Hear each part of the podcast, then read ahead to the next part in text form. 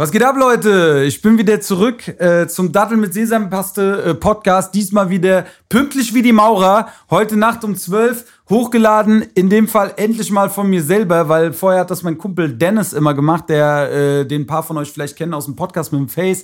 Aber er hat mir jetzt die Zugangsdaten gegeben. Ich musste ihm dafür Geld überweisen. Ein ganz dreckiges Geschäft, was da abgelaufen ist. Aber äh, diesmal bin ich selbst für alles verantwortlich. Ich habe wieder einen Gast und ich gehe mal stark davon aus, dass 99,8 Prozent der Hörer ihn nicht kennen werden, aber jetzt kennenlernen werden. Er hat sich ein bisschen selber eingeladen, warum das so war, erfahrt ihr auch. Und äh, ja, hier haben wir den Mike. Ja. Mike, was geht? Alles Gute. Also ich freue mich, freue mich natürlich extrem hier zu sein. Äh, hab mich ja tatsächlich äh, so ein bisschen selbst eingeladen. Ja. Ähm, hab vorher nie so äh, Podcasts verfolgt und äh, ja nie, nie so das Interesse dran gehabt, bis ich dann irgendwann deinen Podcast gehört habe. Ja. Und, und mir so gedacht habe, so, ey, das ist ja schon echt ein cooles Format. Äh, so wirklich informativ und alles.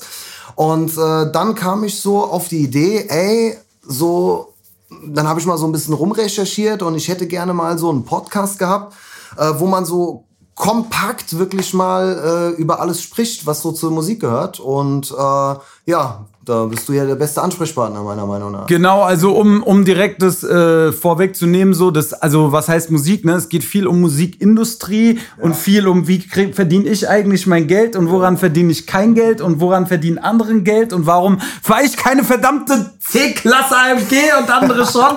und äh, genau, also alle diese Fragen werden wir jetzt kompakt in einer Folge beantworten. Das ist wirklich, glaube ich, ganz cool, weil ich glaube, es gibt ganze Podcasts, die daraus 35 Folgen machen. Wir versuchen versuchen es dann kompakt äh, irgendwie zusammenzufassen, aber vielleicht können wir ja einfach mal kurz äh, erzählen, wie, woher wir beide uns kennen und äh, genau, wie lange wir uns schon kennen. Und äh, ja, vielleicht magst du das ja einfach mal kurz anschneiden. Oh, das, ist, das sind da auch immer so Freundinnen, äh, das sind immer so Fragen, die fragt man auch normalerweise die Frau. Also wenn es jetzt irgendwie um Zahlen geht, bin ich extrem schlecht so.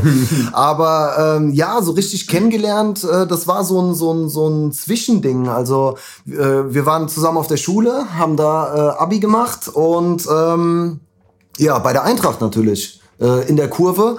Äh, das war alles so ein, so ein bisschen zeitgleich. Also äh, ich, ich weiß auch gar nicht, war ich zuerst bei der Eintracht und habe ich dich dann in der Schule so richtig wahrgenommen oder war es halt irgendwie umgekehrt? Also, weiß also ich, ich weiß das noch sehr gut, denn ich habe ein Elefantengedächtnis ja, und äh, ich weiß, wo du mir das erste Mal aufgefallen bist, denn wir haben, äh, genau, wir haben Fachabi zusammen gemacht in der äh, auf der Friedrich-List-Schule in Wiesbaden. Es war so, äh, ja, wie, wie, wie nennt man das? Fachoberschule oder also äh, ja, ging so um Wirtschaft und Informationsverarbeitung, war ja so unser, unser Fachbereich. Ja, und wir hatten Sportunterricht zusammen und wir waren aus verschiedenen Klassen und du kamst einfach in einem kompletten Mainz-Trikot, Alter, Alter, angelaufen, aber mit allem, Alter, mit Stutzen, Hosen und äh, Trikot. Und äh, ich dachte Alter. mir, na toll, Alter. Na toll. Jetzt hier Sportunterricht zusammen mit einem Mainzer. Ja, und damals habe ich das ja alles noch sehr ernst genommen, die Fußballrivalitäten und so. Und äh, lustigerweise sind wir uns dann das nächste Mal, glaube ich, bei der Eintracht begegnet. Und du denkst dir, was Und dann habe ich echt gedacht, wie, wie, wie passt denn das jetzt zusammen? Und äh, ja, dann hast du mir erzählt, dass du, dass du bei Mainz gespielt hast oder irgendwas? Oder irgendwie sowas war das, gell? Nee, tatsächlich nicht. Also ich hatte, ich hatte noch ein Trikot davor, weil äh, ein Freund von mir äh, bei Mainz gespielt hat. Ah, okay. Und okay. so weiter und so fort. Und äh, ja, dann habe ich das Trikot halt angezogen und so weiter und so fort. Und ähm, mein gesamter Freundeskreis aber auch schon immer Eintracht Frankfurt gewesen. Also ich komme da gar nicht drum rum, lustigerweise, oder äh, kam da gar nicht drum rum.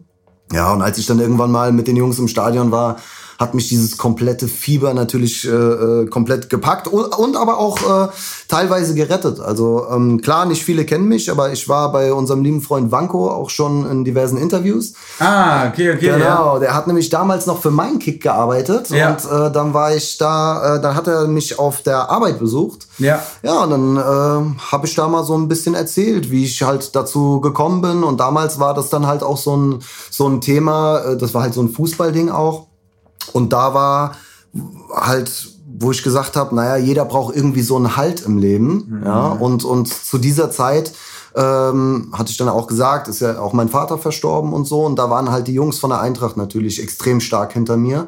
Und ich glaube, dass mich das auch schon wirklich extrem hochgehalten hat. Ja? Und äh, die ganze Kurve natürlich, also alle, die ich da kennengelernt habe und so.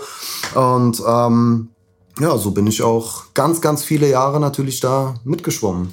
Genau, genau, ja. Also das Ganze ist, um das mal in so einen Zeitstrahl zu bringen, glaube ich, äh, so unser äh, Schulabschluss haben wir gemacht, so 2008, 2009, irgendwie sowas rum, ja. Genau. Und genau, dann haben wir uns bei der Eintracht wieder gesehen. Also ihr, ihr merkt, es sind jetzt auch schon wieder 14 Jahre ungefähr, Boah. ja. Und äh, zu der Zeit, ja, uns immer wieder begegnet, irgendwie zusammen feiern gewesen, äh, zusammen Fußball gespielt, äh, zusammen bei der Eintracht gewesen und allen möglichen Quatsch gemacht, weil wir hier auch in Wiesbaden ja einen ähnlichen Freundeskreis irgendwie teilen. Genau, und äh, ja, man sich einfach äh, so immer wieder begegnet ist. So. Genau, das ist, das ist auch das, wo, wo, wo das dann äh, tatsächlich zusammengeführt wurde. Also so mein Bezug zu der Musik äh, kam auch schon wirklich sehr, sehr früh durch den gemeinsamen äh, Freundeskreis. Ja. Ähm, Alex, Kevin, äh, Alex V8 äh, müsste eigentlich den meisten ein Begriff sein. Und äh, der war ja maßgeblich hier in Wiesbaden, sage ich mal, für das Hip-Hop-Geschäft verantwortlich, meiner Meinung nach. Also schon damals mit Meet the Culture und, und äh, diversen Veranstaltungen, die ja alles äh, ja, da irgendwie auf seine Kappe ging. Und genau, das, und, und seitdem habe ich halt auch so diesen Bezug zur Musik. Ja, habe die Jungs auch begleitet, wo es damals ging mit Auftritten in Bonn und, und ähm, wo man da irgendwie so ein bisschen hochkommen konnte. Äh, die, die dann teilweise, werde ich auch nie vergessen, äh, extrem verschoben worden sind. Ja. Also es war wirklich der Wahnsinn. Oder wo es dann darum ging, irgendwie äh, eine Hymne für boah, ich weiß es gar nicht mehr, SVW zu kreieren oder Phantoms oder die hatten dann einen Auftritt bei den Phantoms, obwohl sie im Prinzip diese Hymne damals bei diesem Contest nicht gewonnen haben, haben sie trotzdem eine Einladung bekommen. Also war schon sehr, sehr witzig so das ganze Programm. Ähm, aber ja, seitdem begleite ich die halt, die Jungs und, und, und äh, ja, habe da immer irgendwie so einen Bezug zur Musik, auch deine Musik natürlich. Ja. Also du kriegst ja irgendwie immer pünktlich, wenn du ein Album rausgebracht hast, kommt dann immer irgendwann äh, eine SMS von mir, ey, ja. Oscar, das geil, das geil und so. Das ist äh, wahr, ja. Ja, also hat, äh, hat glaube ich, schon ein bisschen Gewicht. So. Also ich glaube, dass ich mich ja schon ein bisschen auskenne, weil ähm, in der Vergangenheit haben wir auch ziemlich so die, die, die, die gleichen Musikdinger, auch deine Musikdinger eigentlich gefeiert, gell? Ja, ja. Also unabhängig voneinander, dass ich zu dir gesagt habe, ey, guck mal, das Lied, das Lied feiere ich brutal, auch ja. wenn die Masse da manchmal so ein bisschen rausgestochen hat. Ja. Äh, und genau. Ja, Mann, voll. Das ist, äh, glaube ich, so ganz gut mal so das äh, so beschrieben. Und äh, jetzt, äh, ja, jetzt gehen wir mal der den Fängen der Musikindustrie auf den Grund, Alter. Genau. Und äh, ja, total, das war, äh, war wirklich, wie sagt man, so neumodisch random, äh, wie du mir geschrieben hast und gesagt hast, so, ey, äh, was, was hältst du denn davon, wenn wir, wenn wir darüber mal eine Folge machen? Weil ich interview ja meistens meine Gäste und äh, lasse meine Gäste viel zu Wort kommen. In dem Fall ist es jetzt ja mal so ein bisschen andersrum. Also ich werde in meinem eigenen Podcast interviewt und äh, ich glaube, für viele Leute wird es sehr spannend sein, weil natürlich wird äh, bisschen Wissen kommen, was sie vielleicht auch schon mal gehört haben, aber es wird, glaube ich, eine ganze Menge äh, Wissen kommen, auch was die Leute gar nicht auf dem Schirm haben. Und äh, ja, deswegen, ich kann ja immer frei Schnauze reden, Alter. Und deswegen bin ich mal gespannt. Vielleicht, äh, ja, willst du einfach mal loslegen, was du so auf dem Zettel hast. Genau, also äh, für die Snippets, ich habe natürlich einen Zettel, ich habe mich ein bisschen vorbereitet. Ich habe tatsächlich keine Erfahrung mit Podcasts, frei Schnauze, ja, die, die Leute, die mich kennen, die wissen, dass Reden ich das kann er. Kann. Reden kann er dabei, Reden kann ich gut und äh, ansonsten habe ich tatsächlich nur Erfahrung mit Moderation und Interviewing, deswegen ist es jetzt auch wieder in die Richtung. Aber gut, ähm, ja, was habe ich so auf meinem, äh, auf meinem Zettel mal so ein bisschen aufgeschrieben? Also ich hätte gerne, wo ich zu dir gekommen bin, wollte ich mal so eine kompakte Folge wirklich von Preisen, Lied, Albumproduktion, was steckt eigentlich so dahinter? Spotify, YouTube, TikTok, womit verdient man mhm. so ein bisschen, äh, ja, wie verdient man da ein bisschen? Ja. Die GEMA wird nochmal ein Thema sein. Ja. Äh, da wird, äh, ich weiß, du hast in deiner vorherigen Folge schon mal ein bisschen ausführlicher über das GEMA-Ding gesprochen. Da, das, da werden deine einige Zuschauer dann Déjà-vu erleben. Aber ich glaube, so, wenn man das mal so kom kompakt in einer Folge hat, ist es, äh, werden sie es uns nachsehen, wenn wir das nochmal anreißen, das auf Thema. Auf jeden Fall. Ich versuche auf jeden Fall auch trotzdem, sage ich mal, das, was ich in dem Podcast mit Anu, für alle, die es noch nicht gehört haben, in meinem äh, Produzenten zwei Folgen vorher, äh, alles, was wir darüber gequatscht haben, einfach, äh, ja, ich versuche einfach andere Sachen zu sagen, weil da gibt es ja natürlich auch zu dem Thema trotzdem viel zu erzählen, so, ja. Genau, ansonsten Konzerte, Algorithmus, Trendcharts und Playlisten. Das sind jetzt erstmal so diese ja. Schlagworte, Jawohl. die wir mal mitnehmen. Ja, und äh, in, in diesem Sinne fange ich einfach mal an. Also ich habe das als Oberbegriff Zahlen, Daten, Fakten. Und äh, jetzt mal eine Frage an dich. Weißt du, wie viel der Durchschnitt aller Hörer und Hörerinnen ungefähr die Woche Musik hören? Ey, nee, das, das weiß ich nicht. Das sind alles, das sind Zahlen, die man auch immer mal wieder hört. Ich schätze mal, dass es auch so ein bisschen äh, variabel ist. Also ich schätze mal, dass das jedes Jahr irgendwie ein bisschen anders ist. Also ich schätze mal, ich schätze einfach mal, der durchschnittliche Konsument hört vielleicht so 10 Minuten Musik am Tag das heißt, so 70 Minuten Musik die Woche. Ich sag, naja, vielleicht eher ein bisschen weniger. Ich schätze, es gibt auch viele Leute, die gar keine Musik hören. Viele hören auch viel. Ich sag mal so 50 Minuten die Woche? Dann bist du ganz schön falsch. Krass. Eine Statistik besagt, dass der Durchschnitt aller Hörer und Hörerinnen 19 Stunden pro Woche Musik hört. Okay, das ist, da, da war ich ja, das, das, das massivstens unterschätzt, Alter. Da ist viel Potenzial für deine Musik, Boska. Ja, geil. Ja, also, krank. Okay, krass. Das hätte ich, äh, das hätte ich jetzt aber, das hätte ich nicht gedacht. Ja. 19 Stunden, ja, das ist auch so eine, so eine Zahl, wo ich mir halt erstmal so Gedanken gemacht habe. Und ähm, dann, dann habe ich das mal so, ich, ich meine, ich höre ja auch viel Musik, ich höre natürlich nur deine Musik, ist klar. Nein, aber ähm, klar, wenn du, wenn du dich morgens fertig machst, hören viele Radio oder irgendwie, dann ähm, gibt es sau viele, die äh, einen Arbeitsweg haben, wie ich auch, wo ich mir dann immer dienstags gerne deinen äh, Podcast anhöre. Mhm. Ähm, da gibt's natürlich sehr, sehr viele, die eine Stunde pendeln, hin und zurück. Das sind schon mal zwei Stunden. Ja, abends äh, sich dann so noch ein bisschen Musik anmachen. Aber 19 Stunden pro Woche ist schon, ist schon eine ganze Menge. Aber also, das höre ich auf jeden Fall nicht. Ja, also ich glaube also auch nicht, dass ich auf 19 Stunden, Stunden komme. Aber ja. es liegt auch an, an Also, oder vielleicht anders. Ich sag mal, ich arbeite viel an Musik, aber das ist kein konsumierendes Hören. Also, wenn ich genau. im Studio acht Stunden an einem Song arbeite, werde ich das als null Minuten Musik gehört, Alter. Ja, also, was, was glaube ich da auch noch krass mit reinspielt, ist jetzt die, die Technologie der AirPods. Also, du hörst ja teilweise, mittlerweile hören die Leute ja, während sie durch die Stadt laufen, haben sie ja die Dinger drin und hören Musik. Also ja gut, aber das ist ja jetzt nichts Neues. Ne? Also ja, ja klar, aber das, das, das zählt ja halt auch mit so dazu rein. Also ich ja. persönlich früher bin nicht so. ja gut, ich habe doch, ich habe früher habe ich schon immer Walkman, Discman, mhm. alles gehabt und damit eigentlich eigentlich, also früher habe ich deutlich mehr Musik konsumiert, mhm. so mhm. als als heutzutage. Ja. ja. Aber gut, krass, ja, siehste, komplett schätzen liegt mir auf jeden Fall nicht. ja und äh, ja, interessant zu wissen ist auch, dass da die Gruppe der der 65 Jahren und Älteren äh, das Radio immer noch die häufigste Musikquelle ist. Ja, das, das glaube ich. Also ich muss tatsächlich sagen, dass ich auch äh, relativ viel Radio noch höre. Also im Auto höre ich oft Radio, weil ich einfach keinen Bock habe, mir dann irgendwas rauszusuchen und für so kürzere Wege. Ja, ja. Ich bin tatsächlich, ich höre auch bei, bei längeren Fahrten eigentlich eher Podcasts mittlerweile. Mhm. Ähm, ja, muss aber sagen sonst, dass ich schon gerne immer mal Radio äh, anmache. Ja. ja. Naja, also um die Zahlen noch ganz kurz zu vervollständigen, die 16- bis 24-Jährigen, da liegt der Anteil des Audio-Streamings halt bei 50 Prozent.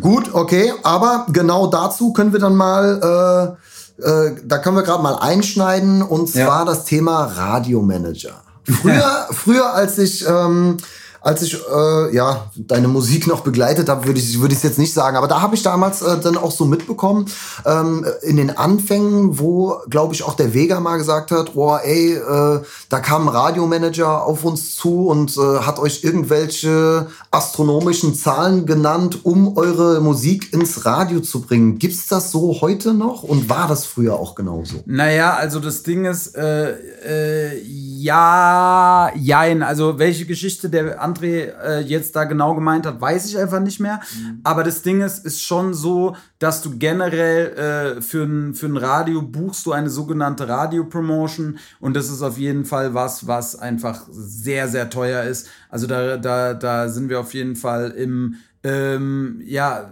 was, ich bin immer so, was ist dreistellig, was ist vier, ab 1000 sind, ist vierstellig, gell? Mhm. So genau, dann sind wir schon einfach in so einem, äh, ja, ab so einem mittleren vierstelligen Bereich geht das dann los und bis halt in schätzungsweise einen mittleren fünfstelligen Bereich rein. Und äh, das äh, verspricht natürlich noch lange nichts. Und ich habe oft äh, das Ding, dass so, also jemand, der so sehr unbedarft ist, fragt immer erstmal, ja, oder sagt erstmal, ja, das ist doch ein Song, der könnte voll gut ins Radio passen. Das ist dem Radio vollkommen scheißegal, wie gut dein Song da reinpasst. Ja, also das Ding ist einfach, so funktioniert das nicht. Ähm, das Radio wird halt spezifisch bemustert. Ich bin auch in den, in den absoluten Detailsachen äh, bin ich da jetzt auch nicht richtig drin, ja, muss man einfach sagen. Aber ähm, das ohne Radiopromoter brauchst du als kleiner Künstler überhaupt gar, gar keinen Gedanken daran zu verschwenden, dass deine Musik irgendwie im Radio laufen wird. Ja. Und nur weil du einen Song hast, der eventuell radiotauglich sein könnte, bedeutet das auch nicht, dass du im Radio gespielt wirst. Und es gibt dann so Newcomer-Sendungen, wo dann so jungen Leuten so ein bisschen Hoffnung gemacht wird, weil sie ja. dann so irgendwie mhm. einmal da abgespielt werden. Und am Ende des Tages ist es eigentlich für die Radiosender immer nur eine gute Internet-Promo so, ja, weil die Newcomer halt die Leute irgendwie auf die Sendung Senderseiten lotsen, aber der Song wird dann auch nicht häufiger als einmal gespielt. Und sage ich mal, eine Rotation im Radio, die interessant ist, sind, glaube ich, so, dass du so äh, auf einem Sender so zehnmal am Tag gespielt wirst. Das ist so der Bereich auf, auf, auf, auf einem Sender, ne? Das ist so der Bereich, wo es beginnt, interessant zu werden, dass die Leute auch dein Lied wahrnehmen. Drunter ist es äh, ja, ja. vollkommen, vollkommen egal. Das ist, schon, das ist schon wirklich der Wahnsinn. Also es gibt ja genü genügend Formate, ähm, um jetzt auch mal irgendwie äh, Big FM mit so ins Spiel zu bringen, wo du ja auch schon warst. Äh, genau. Äh, bei dem Kollegen Reese, glaube ich, ja. Ja, ja also, äh, aber da finde ich, also der hat schon, glaube ich, eine extrem große Reichweite. Also da wenn man da schon mal war, also ich, auch so von Erzählungen her, höre ich immer so, ja, Reese sagt mir auf jeden Fall was. Ja, ja, okay, also äh, voll, ähm, das, der Typ ist ja bei Big FM schon, schon durch und durch halt präsent, ne? Aber nur auch, wenn ich einmal bei ihm in der Sendung bin und da halt meine Songs spielen kann, dann ist das cool. Ich freue mich darüber so. Das ist ein, eine schöne Promo-Geschichte, aber das ist jetzt kein Garant dafür, dass irgendwelche Streamings nach oben gehen oder man jetzt auf einmal, äh, was weiß ich, wie viele neue Fans dazu gewinnt, weil die meisten Leute einfach Radio auch sehr äh, passiv einfach hören und äh, sage ich mal, dass die Übertragung stattfindet zwischen Leute hören ein Lied im Radio mhm. und beginnen dann auf die Suche nach dem Künstler zu gehen etc. Da musst du halt einfach da absolut oberpräsent sein mhm. und deswegen ist das Thema Radio tatsächlich so für, für mich und die meisten Künstler um mich herum eigentlich total irrelevant. Mhm. Aber wie wichtig ist denn das, das Thema äh, Social Media dann in, die, in diesem Zusammenhang? Weil ich sag mal so, für euch ähm, Künstler im Prinzip, okay, dann ist man mal bei Reese, sage ich mal, und äh, der sagt dann, ja, hier ist der gute Bosca. Und dann fangen die Jungs ja direkt an, die gehen ja nicht direkt auf Spotify und suchen Bosca, sondern die gehen dann erstmal auf Instagram, TikTok. Das, wie, wie wichtig ist es für euch da, dann im Prinzip auch präsent zu sein? Naja, also Social Media ist natürlich äh, das, das A und O und sage ich mal das aller aller wichtigste Marketinginstrument, ne? Mhm. Weil am Ende des Tages irgendwie musst du ja dich und deine Kunst an den Mann bringen und das ist ja äh, also letztendlich ist ja auch Spotify Social Media, YouTube ist Social Media, das ja. ist alles Social Media, ne? Aber ich meine, du meinst jetzt mal wahrscheinlich eher so die Kanäle wie Instagram, Facebook, TikTok, ja? Genau. Also das, äh, äh wie sagt man so ja, mir, mir fällt jetzt der Oberbegriff nicht dazu ein, der so ein bisschen abhebt noch von YouTube und Spotify. Mhm. Vielleicht Content unbasierter, ja, äh, obwohl du da ja natürlich auch Inhalte lieferst, aber eher so persönliche Inhalte oder halt auch so Song-Snippets und so. Mhm. Und klar, das ist halt natürlich das Thema überhaupt halt da einfach am Start zu sein und seine Leute zu erreichen und neue Leute hinzuzugewinnen. Es gibt da einfach auch verschiedene Konzepte. Es gibt Künstler, bei denen es unglaublich gut funktioniert, wenn sie einfach sau wenig machen und einfach an speziellen Punkten sehr punktuell einfach Postings einsetzen, um halt alle Leute auf einen Song oder auf eine Tour zu mobilisieren, ja. ja, ja. Aber es gibt halt auch Leute, die extrem viel machen müssen. Mein Gefühl war es schon immer, dass ich eher mehr machen muss und dass bei mir so diese einzelnen punktuellen Dinger nicht so gut funktionieren, wie wenn ich äh, wenn ich einfach mehr mache zu einem, zu einem Thema. Und äh, wenn wir jetzt äh, darüber sprechen, so von nicht so gut funktionieren, ähm, wie ist das, wenn, wenn man halt so Snippets macht, äh, werden die dann auch irgendwo gezählt? Äh, Schrägstrich, äh, wie ist der Zusammenhang von, von äh, sage ich mal, Instagram, TikTok, wenn man da Snippets, die 15 Sekunden, 30 Sekunden laufen, zählt das dann bei Spotify als, als abgerufen? Weil nee. ich glaube, die nein, Jungs nein. greifen aber auf die Spotify Spotify zu. Also ich könnte jetzt zum Beispiel ein Reel machen, so mit deiner Musik, äh, was ja, was ja auch, äh, ja, wo man auch ein bisschen aufpassen muss, welche Musik man nimmt mittlerweile. Aber ja, die zählt da nicht dazu. Genau, also da, nee, nee, nee, das ist, äh, Instagram hat einfach eine eigene Musikbibliothek Aha. und TikTok hat auch eine eigene Musikbibliothek und Spotify auch. Und ich kann selber, wenn ich einen Song hochlade, entscheiden, in welchen Musikbibliotheken dieser Song halt, äh, in welchen Streaming-Plattformen, weil auf eine, auf eine gewisse kleine Art und Weise sind Instagram und TikTok äh, halt dann auch Streaming-Plattformen mhm. und ich kann das dann halt auswählen, äh, wo dieser Song veröffentlicht werden soll. In der Regel äh, wähle ich natürlich bei neuen Songs halt alle Streaming-Plattformen aus, ist ja, ja. klar. Und äh, am Ende kriegst du dann auch eine gewisse Vergütung für die Plays, aber man muss wirklich sagen, dass das äh, beim Instagram- und TikTok-Bereich echt minimales. So, also ich bin jetzt aber, muss auch fairerweise dazu sagen, dass ich jetzt noch kein virales TikTok hatte, wie man so schön sagt, ne, mit so paar Mio Views. Ja. So, äh, da kann ich jetzt nicht beurteilen, wie viel äh, Geld das dann letztendlich ist, was mhm. du dann an Streaming-Tantiemen kriegst. Aber dadurch, dass es halt nur so eine ganz kurze Zeit ist, ja, äh, ist es, glaube ich, trotzdem einfach nicht viel. Mhm, okay. Ähm, dann ein bisschen vorgegriffen, aber was kostet das?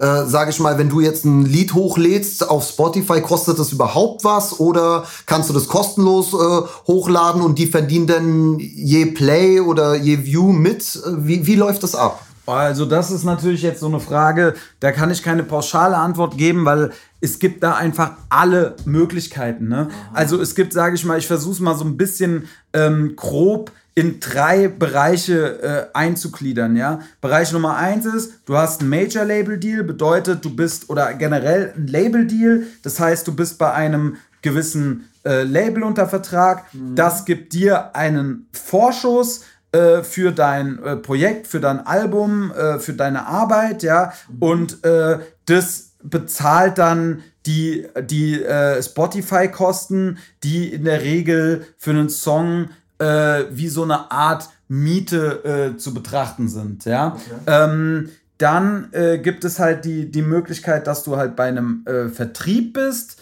Ähm, das bedeutet, du, du ähm, kriegst auch einen gewissen Vorschuss, eventuell oder auch keinen, muss nicht sein, aber du bist halt direkt äh, bei einem äh, äh Ver äh, wie, wie sagt man, bei einem Mittelsmann zwischen deiner Musik und den äh, vertreibenden Plattformen, wie eben alles, was digital ist, Spotify, iTunes, Apple Music, Deezer etc. und aber auch halt alles, was analog ist, wie Amazon mhm. äh, oder wo du halt physische Daten äh, Tonträger halt noch holen kannst und halt auch die Läden, ja.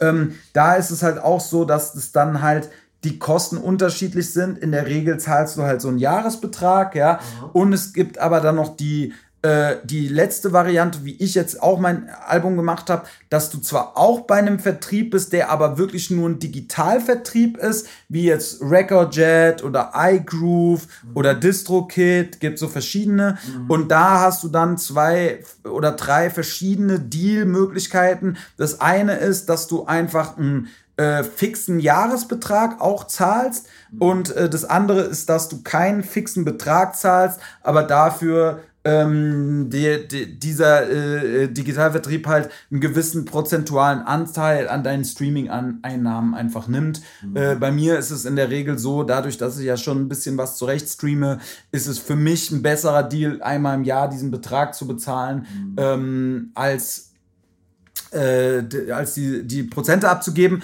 Beziehungsweise habe ich jetzt nochmal einen ganz speziellen äh, äh, Deal, wo ich jetzt auch nicht näher drauf eingehen äh, will, weil ich jetzt auch nicht weiß, inwiefern Recordjet das möchte, dass ich da aber auch halt auch persönliche Ansprechpartner habe, die sich dann auch kümmern. Das ist nochmal eine ganz spezielle Sparte, die du jetzt eigentlich, wenn du als Nutzer dich einfach nur anmeldest, erstmal ja, nicht ja. hast. Ja. Und äh, wenn, wenn man da mal, sage ich mal, über Preise redet, wie gesagt, du hast ja gerade gesagt, du willst ja nicht zu viel sagen, aber wenn man mal, ich glaube, das kommt auch immer auf, auf, äh, den, auf die Künstler an, die halt relativ verschieden sind. Wenn man sagt, okay, äh, weil dieser Jahresbeitrag ist, sage ich mal, bei dir bestimmt nicht gleich. Nee, doch, doch, doch. Also der, Jahres, der Jahresbeitrag, wenn du zum Beispiel jetzt, du gehst jetzt bei irgendeiner, äh, irgendwie dem kleinsten Weg, was eigentlich jeder Newcomer macht, ne? Er meldet ja. sich irgendwie bei DistroKit oder Recordjet oder irgendwas an, ja. sagt, ich möchte da meinen Song hochjagen, dann kostet das, ein Song kostet dann, glaube ich, 10 Euro Jahresgebühr. Ah. Genau, dann zahlst du 10 Euro für den Song, eine EP kostet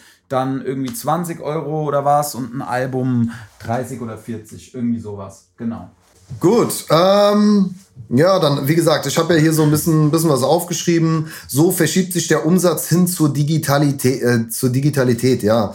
Ähm, was meinst du? Äh, ich sag mal so, der digitale Download 2011 war gerade mal bei 15 Prozent, 2011. Guck mal. Und was meinst du, wie viel, wie viel Prozent sind es heute? Also der, der, der, Mar der Marktanteil äh, im Bereich Musik. Genau. Ähm, also die, die Frage ist halt, ob du, ob das Streaming jetzt mit reinzählt.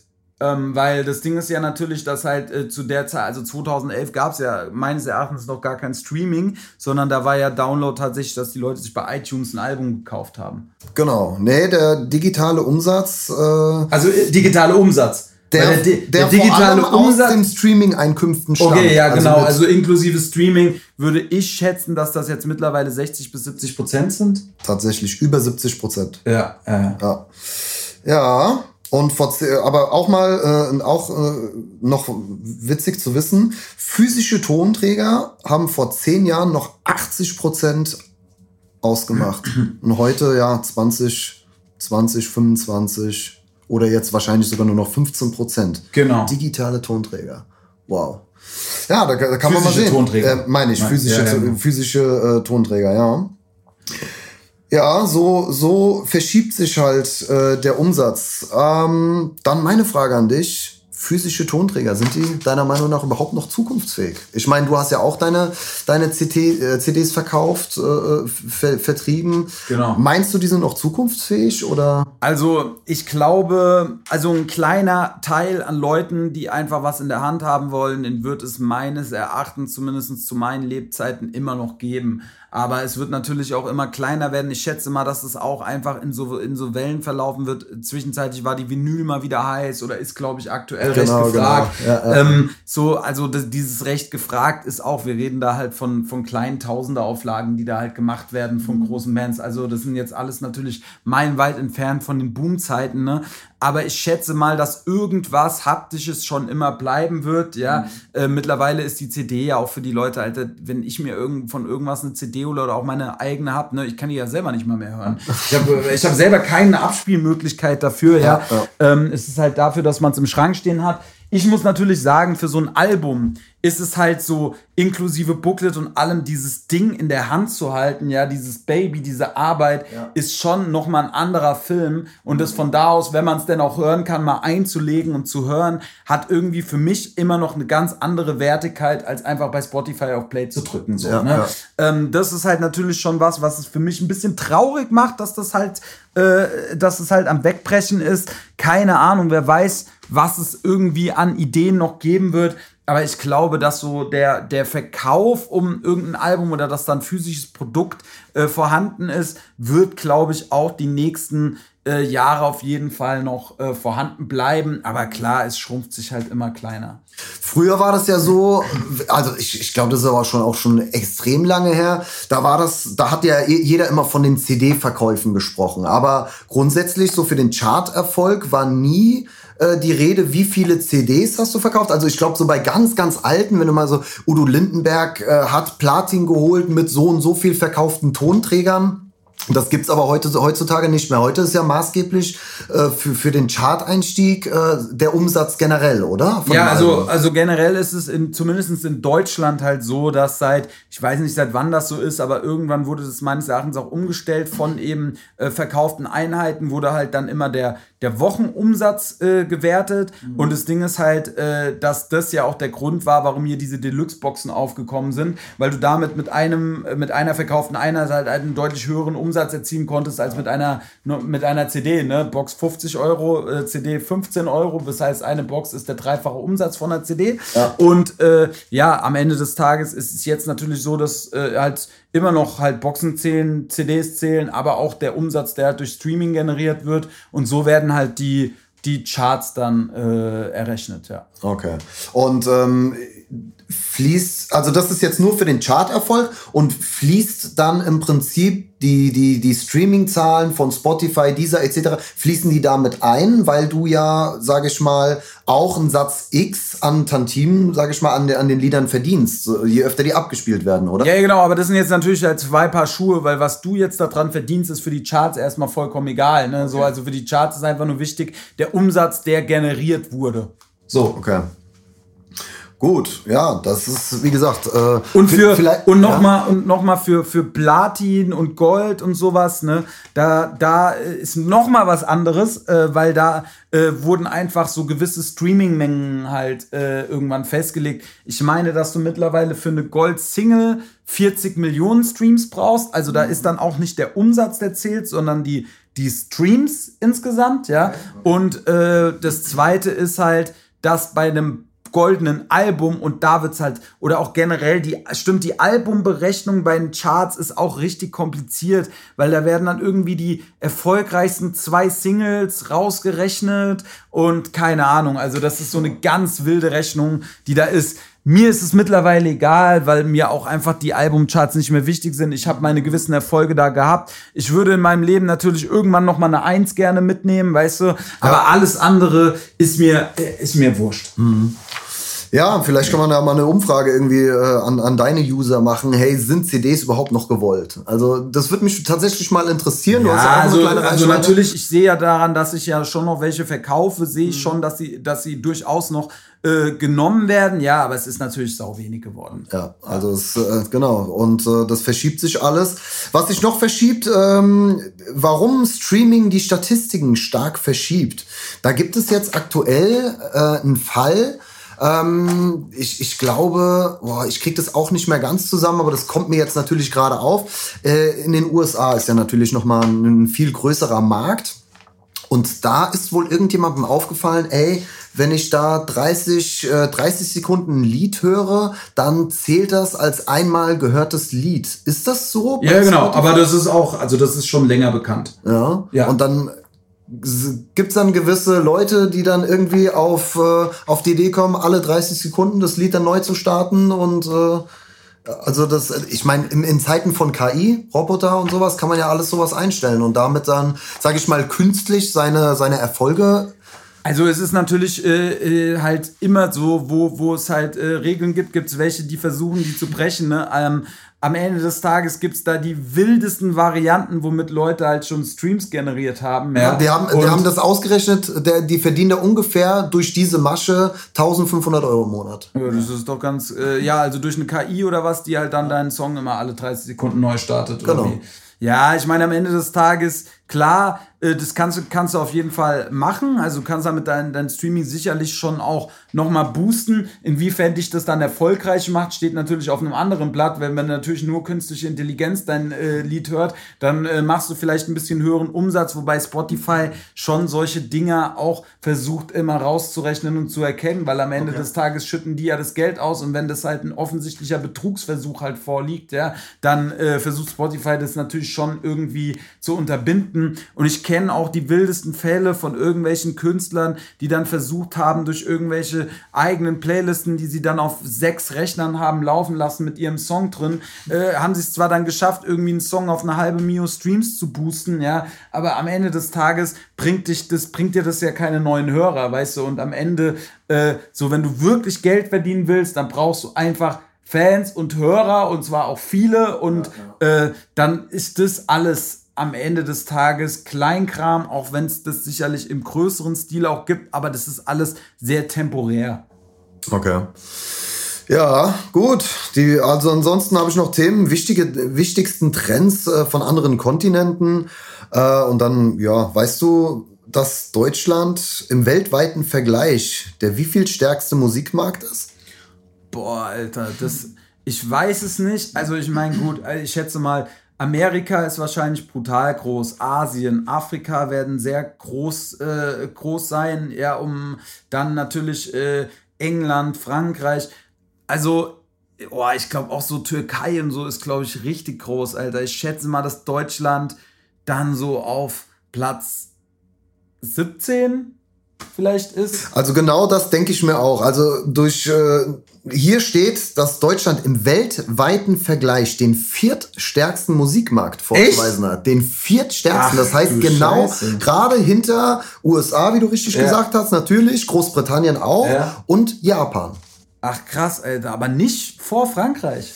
Ja, also, wie gesagt, also ist äh, alles, äh, ich, ich glaube ja auch auch nicht alles, was im Internet steht oder irgendwo mal niedergeschrieben worden ist, äh, ja. weil ich glaube, ja, wenn man jetzt mal guckt, äh, Lateinamerika, Südkorea, das, das sind natürlich auch noch gewaltige Zahlen, die dahinter stecken. Ähm, ja, und da ist, äh, wobei man aber sagen muss, Europa hat mit rund drei Prozent äh, den geringsten positiven Wachstum. Das muss man halt auch. Ja, keine Ahnung. Also ich äh, kann natürlich jetzt absolut nicht sagen, äh, woran das liegt. Also sicherlich, ja, aber gut, interessant. Ja, interessant es ist einfach mal so interessant zu wissen, dass der Musikverkauf in Deutschland äh, nur langsam steigt und der Trend weltweit, weltweit irgendwie noch klarer zunimmt, Streaming mhm. und so weiter. Ähm, ja, dann waren, waren halt noch so ein paar Dinger mit, äh, so wirkt sich die Entwicklung auf den Handel aus. Äh, ja, brauchen wir, brauchen wir eigentlich kaum drüber reden. Nur eine Zahl hat mich da tatsächlich noch so ein bisschen schockiert, ähm, bei, weil ich bin ja auch noch so ein Kind der 90er und CD. Ich, ich habe das selber noch gerne irgendwie so in der Hand mhm. und äh, habe noch Abspielmöglichkeiten. Bei, bei deinen Jungs habe ich, äh, oder Jungs und Mädels habe ich auch gesehen, dass Vinyl immer mal gefragt wird. Jedoch der Online-Verkauf, mehr als 92 Prozent der Tonträger werden mittlerweile online verkauft. Naja, gut, 92 Prozent ist aber mies, oder? Aber, naja, aber das wundert mich ehrlich gesagt überhaupt nicht, weil, äh, also selbst ich habe ja jetzt mein Album gar nicht mehr in den Laden gestellt, ja, weil ja. wofür, Alter, so. Ähm, es ist halt einfach ein, ja, es ist ein aussterbendes Medium und natürlich werden halt auch so Läden wie Mediamarkt Saturn und so, das, so CDs werden halt auch immer, die Regale werden halt einfach immer kleiner und es wird halt einfach immer mehr auf das Publikum zugeschnitten, was äh, halt ein bisschen älter ist, was halt CDs noch konsumiert, aber ich glaube generell so von anderen Rappern auch äh, werden bis auf die großen 20 vielleicht auch, auch sonst keiner mehr eine CD in den Laden stellen. Ja, ja. Ja, tatsächlich. Also wir haben dann halt noch geschrieben, Musikhandel der Zukunft. Ganz verschwinden wird's nicht, weil es immer noch die guten Jungs gibt, die sagen, hey, oder auch guten Mädels, äh, hey, ich möchte da was Physisches in der Hand halten, Vinyl und so weiter. Aber natürlich, klar, das geht alles Richtung digital. Dann möchte ich auch auf jeden Fall nochmal meinen Fun Fact hinzufügen. Bitte. Maßgebliche Pioniere der Musikindustrie. Wer war der Erfinder? Wem hast du zu verdanken, dass äh, die CD erfunden wurde. Weißt du das? Naja, also die CD hat ja Sony erfunden, mhm. äh, aber der, wer jetzt der Name dahinter ist, keine Ahnung erfand den Phonographen zur Schallaufzeichnung und Schallwiedergabe. Unser geliebter Thomas Alpha Edison. Wusstest ah ja, danke Thomas, Alter. also Super, dem, dem haben wir noch zu verdanken, dass wir jetzt nicht nur Licht haben, sondern auch mal eine CD hatten. Super. Ah ja, geil. Hat er, hat er gut gemacht, der Thomas, der Eddie. Ja, 1877 gelang ja. Edison die erste äh, wiederhörbare Tonaufzeichnung mhm. einer menschlichen Stimme. Ah, siehst du. Wahnsinn. Ja? Mieser Fakt, Fun Fact. Ja, Musik, Musik, Musik. Ähm, wie geht's weiter? Was, was muss man tun? Äh, ich sag mal so, du hast ähm, aufpassen. Äh, ich, muss mir, ich muss jetzt ein bisschen gucken, dass ich meine, meiner Zettelwirtschaft mich nicht komplett verliere. ähm, aber gerade diese Entwicklung oder dieser Trend äh, ist natürlich für euch Künstler, wo ihr jetzt auch, du hast ja auch schon in vorherigen Podcasts gesagt, okay, ich will mich jetzt auch nach der Tour mal hinsetzen und gucken, äh, wie ich mich neu sortieren kann. Ja, ja. Ähm, da musst du, aber das ist schon was, was alle, alle Künstler halt auch äh, immer beachten müssen. Ey, die CD ist jetzt so komplett vom Aussterben bedroht und was mache ich jetzt und wie kriege ich jetzt? Also ist ja was ganz Neues als so, wie du es eigentlich mal gelernt hast. Oder? Naja, also ähm, ja, also für mich ist jetzt natürlich ja auch nicht mehr so wahnsinnig neu, weil Streaming ja auch jetzt einfach schon äh, bestimmt zehn Jahre oder so äh, am Start ist und ähm, ich ja damit auch schon da am, am äh, Romantieren bin. Mhm. Aber nichtsdestotrotz äh, sind, die, sind die Begebenheiten trotzdem äh, von Album zu Album äh, verschieben sie sich nochmal und äh, sage ich mal, die Verkäufe, die man noch vor zwei Jahren hatte zum Beispiel, äh, sind jetzt äh, nur noch die Hälfte oder so, ja. Und das äh, genau, betrifft ja. natürlich viele. Mhm. Und ähm, der Punkt ist einfach der, dass es halt äh, die, dass halt leider das Album an sich prinzipiell erstmal nicht mehr unbedingt ein Einkommen ist, sondern halt eher ein passives Einkommen und ein Invest. Und mhm. äh, das ist halt einfach, du musst das halt finanziell leider mittlerweile ganz anders denken. Und das macht's halt äh, auf jeden Fall schwierig, wenn du halt jetzt keinen großen Vorschuss hast, mit dem du zum Beispiel arbeiten kannst, ja, was ja am Ende des Tages auch ein Kredit ist. Ne? Dieser Vorschuss muss auch eingespielt werden und sorgt aber auch dafür, dass eben dieses passive Einkommen, was ich zum Beispiel aus älteren Platten habe, viele Leute nicht haben, weil sie halt eben ihre Vorschüsse noch einspielen ja. oder halt nur einen ganz geringen prozentualen Anteil an ihren Streaming-Tantiemen kriegen, mhm. äh, bis was weiß ich, 20 Jahre nach äh, ihrem Album-Release. Ne? Ähm, aber ja, es ist halt anders geworden. Es ist, es ist halt schon, es ist schwierig. Man muss einfach mehr in Richtung Handmade, Selfmade und Gefallen irgendwie arbeiten. So, da geht es ja nicht nur mir so, ja, weil am Ende des Tages in dem Bereich, wo ich schon bin mit meinen Einkünften und so, bin ich ja im Bereich von den oberen 5%. Ja. Mhm. So, äh, also 95% aller Musiker äh, verdienen auf jeden Fall weniger als ich und, mhm. und schlechter. Und ähm, ja, Deswegen, egal, mach mal deine nächste Frage, weil ja, jetzt ja. habe ich total äh, offen geantwortet, Alter. ja, kann man ja noch rausschneiden, wenn das, äh, wenn das nicht kundtun möchtest.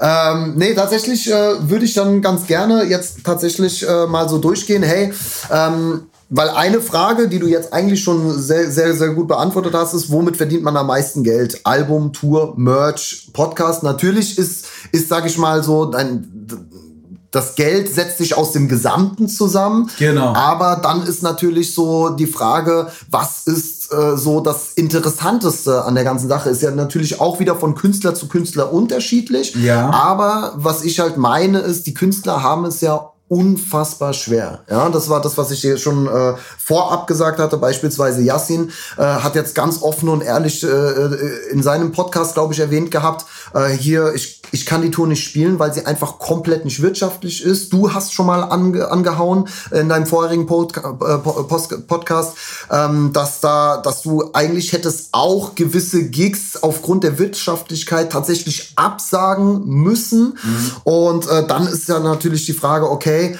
ähm, ist das Ganze im Prinzip dann auch jetzt gerade bei dir so eine Mischkalkulation, wo du sagst, ey, ich habe einfach Bock auf den Gig und deswegen mache ich's, auch wenn ich da jetzt sage ich mal einen kleinen Verlust fahre oder ähm, wie wie setzt sich das bei dir zusammen oder was war der Grund, warum du gesagt hast, nein, ey, ich mache das trotzdem, ja? ja.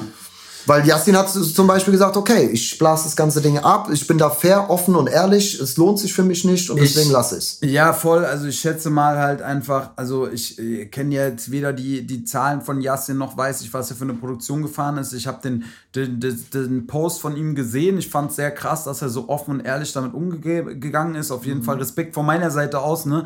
Äh, viele äh, sagen dann eher, dass sie krank sind oder ja. produktionstechnische Gründe. Äh, klar hat man selber selber auch schon mal angewandt, ne? aber ja, meistens also wenn ein Gig abgesagt wird, ist es in der Regel einfach der Grund, dass du halt zu wenig Karten verkauft hast. Und ähm, das, das kann halt passieren. Ne? Das kann, kann den Besten auch passieren. Und äh, es ist halt einfach, ja, eine ne schwierige Phase, auch nicht für jeden. Ne? Es gibt Leute, die sind als große Gewinner nach Corona hervorgekommen. Ja, zum Beispiel ein Takt 32, ja. der hat auch äh, vor Corona sehr, sehr kleine Konzerte gespielt und mittlerweile äh, verkauft er so die 300er Dinger aus. Alter, auch äh, Chapeau von meiner Seite aus, ne? Ähm, aber es gibt natürlich auch eine Menge Leute und Yassin ist nicht der Einzige, der seine Tour abgesagt hat. Es gibt auch andere, einige andere Tourabsagungen, Tourverschiebungen. Ich sehe es gerade an allen Ecken und Enden. Thema Ticketverkauf ist ein großes Thema mit jedem, mit dem ich rede im Bereich Veranstaltern etc. Alle sind so ein bisschen am Klagen und sagen, ey, es ist nicht mehr wie vor Corona, ja. ja. Ähm, und am Ende ist für mich jetzt bei dieser Tour halt einfach gewesen zu sagen, so, ey, ich stelle mich dieser Situation, ich stelle mich auch dem, dass es halt Clubs gibt, wo halt echt leider nicht viel los ist, Alter. Versuche den Leuten trotzdem schönen Abend zu machen. Jeden Abend bisher, wo das der Fall war, hat das auch geklappt. Mhm. Niemand ist da jetzt, glaube ich, äh, unzufrieden, unglücklich gewesen. Ich werde daran arbeiten, um das halt wieder irgendwie auf, auf ein geiles Niveau zurückzubringen. Vielleicht einfach ein paar Stellschrauben umdrehen. Aber ja, natürlich Thema Wirtschaftlichkeit, ne, was soll ich sagen? Ich habe eine coole Crew, alle sind auch bereit, einen Ticken zurückzustecken. So, der, der am meisten zurücksteckt, ist natürlich in erster Linie ich. Mhm. Nichtsdestotrotz hat man glücklicherweise immer noch eine große Frankfurt-Show, die halt einfach mit ihrem Umsatz äh, trotzdem dafür sorgt, dass man halt so, dass man einfach mit einem Plus aus der Tour rausgehen kann oder mhm. eben auch äh, Merchandise verkaufen und so, ne? Aber natürlich sind Merch und Live sind die beiden Bereiche, in denen du halt Geld verdienen kannst. Der ja, ja. Streaming ist einfach nur ein kleiner äh, Bereich. Ich habe das Glück, dass ich die Rechte an all meinen bisherigen Alben äh, besitze, an allen, mhm. allen Al Alben und äh, bis auf die letzten zwei sind auch alle im Plus. Das bedeutet, alle bringen mir äh, monatlich passives Einkommen. Ne? Mhm. Äh, das ist eine Luxussituation, in der sich nicht viele Künstler befinden, muss man auch dazu sagen. Ne? Äh, was zumindest bei mir bedeutet, dass ich immer so ein so eine Grund Kostendeckelung im Monat habe. Ne? Okay. Aber ich bin auch ein Überlebenskünstler und ich muss halt auch einfach sagen, dass für mich die Motivation einfach nicht Geld ist, Alter. Mhm. So, ich mache ich mach Musik, weil ich Mucke machen will, weil ich es liebe, Musik zu machen. Ich liebe es aufzutreten. Ich liebe es, Songs zu veröffentlichen. Ja. Und äh, viele Leute können sich das nicht vorstellen, weil bei den meisten Leuten ihr, ihre Haupttätigkeit äh, halt eine ist, die in, in, erster Linie Ertrag einbringen äh, soll, ne? Und die Leute reden viel über soll Geld, was verdienst du, was verdienst du, aber für mich ist Verdienst nicht monetär. Mhm. Weißt du, so für mich sind Erinnerungen, die ich schaffen kann, einfach immer viel wichtiger, ne? Und ähm, auch mein, mein Lebenswerk, was ich hinterlassen will, ist für mich wichtiger als Geld. Und wenn ich Phasen habe, in denen ich einfach massiv broke bin, Alter, dann, dann scheiß ich drauf. Ich hangel mich durch, Alter, und will aber einfach eine coole Zeit haben, weil mir Geld einfach nicht so wichtig ist. Und äh, das ist für viele Leute, können das nicht nachvollziehen. Es gibt auch Leute, die sagen, ja, willst du nicht mal dies und das und jenes? Ja, würde ich alles nehmen, aber das ist nicht meine Motivation. Ja, so. tatsächlich, ja, so, also, also äh, erzählst du auf jeden Fall den richtigen, weil wie gesagt, so genauso habe ich dich auch kennengelernt. Ich meine, wir kennen uns ja, ja. jetzt auch schon ein paar Tage. Ähm, ja, tatsächlich. Äh, ich weiß das bei dir und äh, deswegen weiß ich auch, äh, dass du den richtigen Weg fährst, weil ich denke auch, dass viele durch Corona dann auch keine Konzerte. Ich, ich glaube, es, es gibt jetzt eigentlich einen kleinen Teil, der sagt, ey, ich gehe jetzt nicht auf ein Konzert, weil ich Angst habe, Corona zu bekommen oder ja, so. Nee, nee. Also das glaube ich eher weniger. Aber ich glaube, dass man die Leute da tatsächlich wieder ranführen muss, auch wenn die, ich, ich ich sage, also das ist meine persönliche Prognose, ich, man muss diese Shows einfach spielen, auch wenn sie nicht wirtschaftlich sind, weil dann gehen die Leute auch wieder raus und sagen, ey, ich war auf dem Bosca-Konzert, es waren zwar nicht viele Leute da, aber die haben da eine Show abgerissen, es war emotional, es war einfach geil und so durch diese Mundpropaganda äh, kommen die dann halt ich, auch letzten Endes wieder dazu, oder? Was meinst du? Ja, also es wird sich am Ende des Tages zeigen, ne? so wie gesagt, ich habe schon einige, einige Ideen und wie gesagt, ich freue mich über jeden, der kommt und äh, äh, ähm, deswegen, ich will das auch gar nicht so kaputt reden. Wir haben trotzdem eine schöne Zeit bisher gehabt jetzt und äh, schöne Gigs auch gespielt, ja. Mhm. Und äh, auch nochmal zum Thema Podcast-Monetarisieren. Also tatsächlich bisher verdiene ich mit meinem Podcast gar nichts, weil ich ihn nicht monetarisiert habe, ja. Okay. Äh, ich werde das. Äh, also das muss man auch tun, ja. Ja, ja, klar. Also wenn du einfach nur einen Podcast machst, verdienst du damit gar nichts. Also das ist einfach äh, ein Spaßprojekt, ein Marketingprojekt, wie auch immer. Mhm. So, ich werde den Podcast monetarisieren, weil es natürlich einfach einfach Quatsch ist, aber man, man sagt auch, ey, für eine Monetarisierung sollte man erstmal den Podcast ein, zwei Monate laufen lassen, um so ein bisschen Zahlen reinzubekommen, mhm. auch äh, wer deine Hörer sind etc., damit die Werbung halt äh, sinnvoll geschaltet wird. Am Ende, was soll ich sagen? Ich stecke hier auch eine Menge Arbeit rein und dann ist natürlich klar, dass man da irgendwie, und die Vergütung wird jetzt auch keine astronomische Höhe sein, ja, da gehe ich mal von aus, aber äh, ja, natürlich äh, sollte da schon dann auch ein bisschen was rumkommen, ja. Ja, definitiv. Äh, was war denn dein Lieblingssong, den du bis jetzt auf, äh, auf deiner Tour gespielt hast? Mein Lieblingssong bisher auf Tour ist, also wenn ich jetzt so einen von den neuen picken müsste, ist so Leere Gläser voller Geschichten, den finde ich immer sehr cool. Den mit Francie mag ich immer sehr, wofür ich atme, weil es immer cool, weil ich lasse immer die, die Crowd ein bisschen pogen für sie, Alter. Äh, das, macht, das macht wirklich sehr, sehr viel Spaß. Und äh, Tageslicht. Also das, äh, das Outro, das ist ja auch so der, der, äh, das Ende vom Hauptteil äh, meiner Show und den finde ich wirklich, äh, finde ich sehr, sehr geil. Ich bilde mir immer ein, die Hook mitsingen zu können, Alter. Vielleicht macht Gabriel auch einfach meine Stimme immer runter und deswegen hört sich trotzdem gut an. Tageslicht, da können wir doch auf jeden Fall mal reinhören, oder? Weil den habe ich noch gar nicht so extrem ja, gehört. Äh, ja, krass, Alter. Voll. Lass, lass mal reinhören. Jetzt einfach erste Hörpause. Nach 50 Minuten kann man machen. Hören wir kurz in Tageslicht rein. Let's go. Hass und Gewalt, Sex und Genussmittel und ein paar leere Packs unter Bus sitzen. Bitte mach mir keinen Stress, denn ich muss nix. Zeig ein bisschen Respekt, wenn die Jungs flippen. Sie haben so viel Versprechen gemacht. Glaubt mir, ich hab nicht vergessen, was war. Egal was sie sagen, mein Hessen es macht. An den Wänden ist Ich bleibe noch so lange, bis das Tageslicht scheint. Denn wo Laternen scheinen, sind die Schatten nicht weit. Ich dreh Runden in Bars. So wie der Mond um uns kreist. Ich bleibe noch so lange, bis das Tageslicht scheint.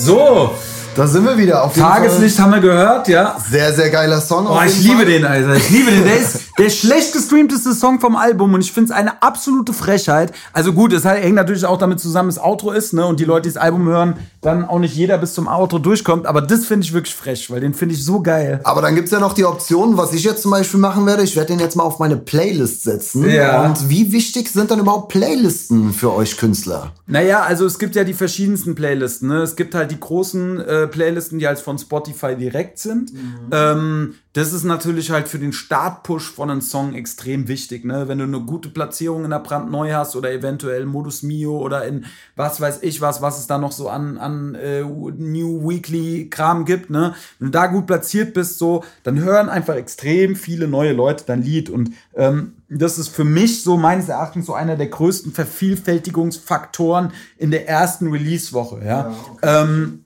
von da aus ist und was langfristig halt viel, viel wichtiger und spannender sind, sind halt die privaten Playlisten. Ne? Mhm. Also wie, wie hören die Leute dann, eben wie du sagst, ne, wenn die Leute den Song auf ihre private Playlist dann packen und dann halt beim Autofahren hören und äh, keine Ahnung wo, das ist das, was halt langfristig einfach auch viel mehr ausmacht so. Und man sieht es einfach, dass Songs, die in vielen privaten Playlisten äh, drin sind, einfach deutlich besser streamen und das ist halt äh, das, was du halt langfristig erreichen willst einfach und so ist ja auch, wie die Leute weiterhören. Ne? Der Punkt Nummer eins ist, wie viele Streams hast du jetzt über eine Deutschrap brandneu in einer Woche gemacht, aber was du leider nicht daraus sehen kannst, ist, wie viele Leute haben es von da aus auf ihre private Playlist gepackt und machen dir vielleicht noch 200 Streams äh, in den nächsten äh, Wochen, weil sie es einfach die ganze Zeit hören. Und das ist eigentlich viel wichtiger so. Ja, und dann halt natürlich auch, kommt immer drauf an, äh, da gibt es ja die Leute, die diese Playlisten, sage ich mal, vorbereiten. Wenn ich zu Spotify gehe und sage, hey, ich will jetzt mal beispielsweise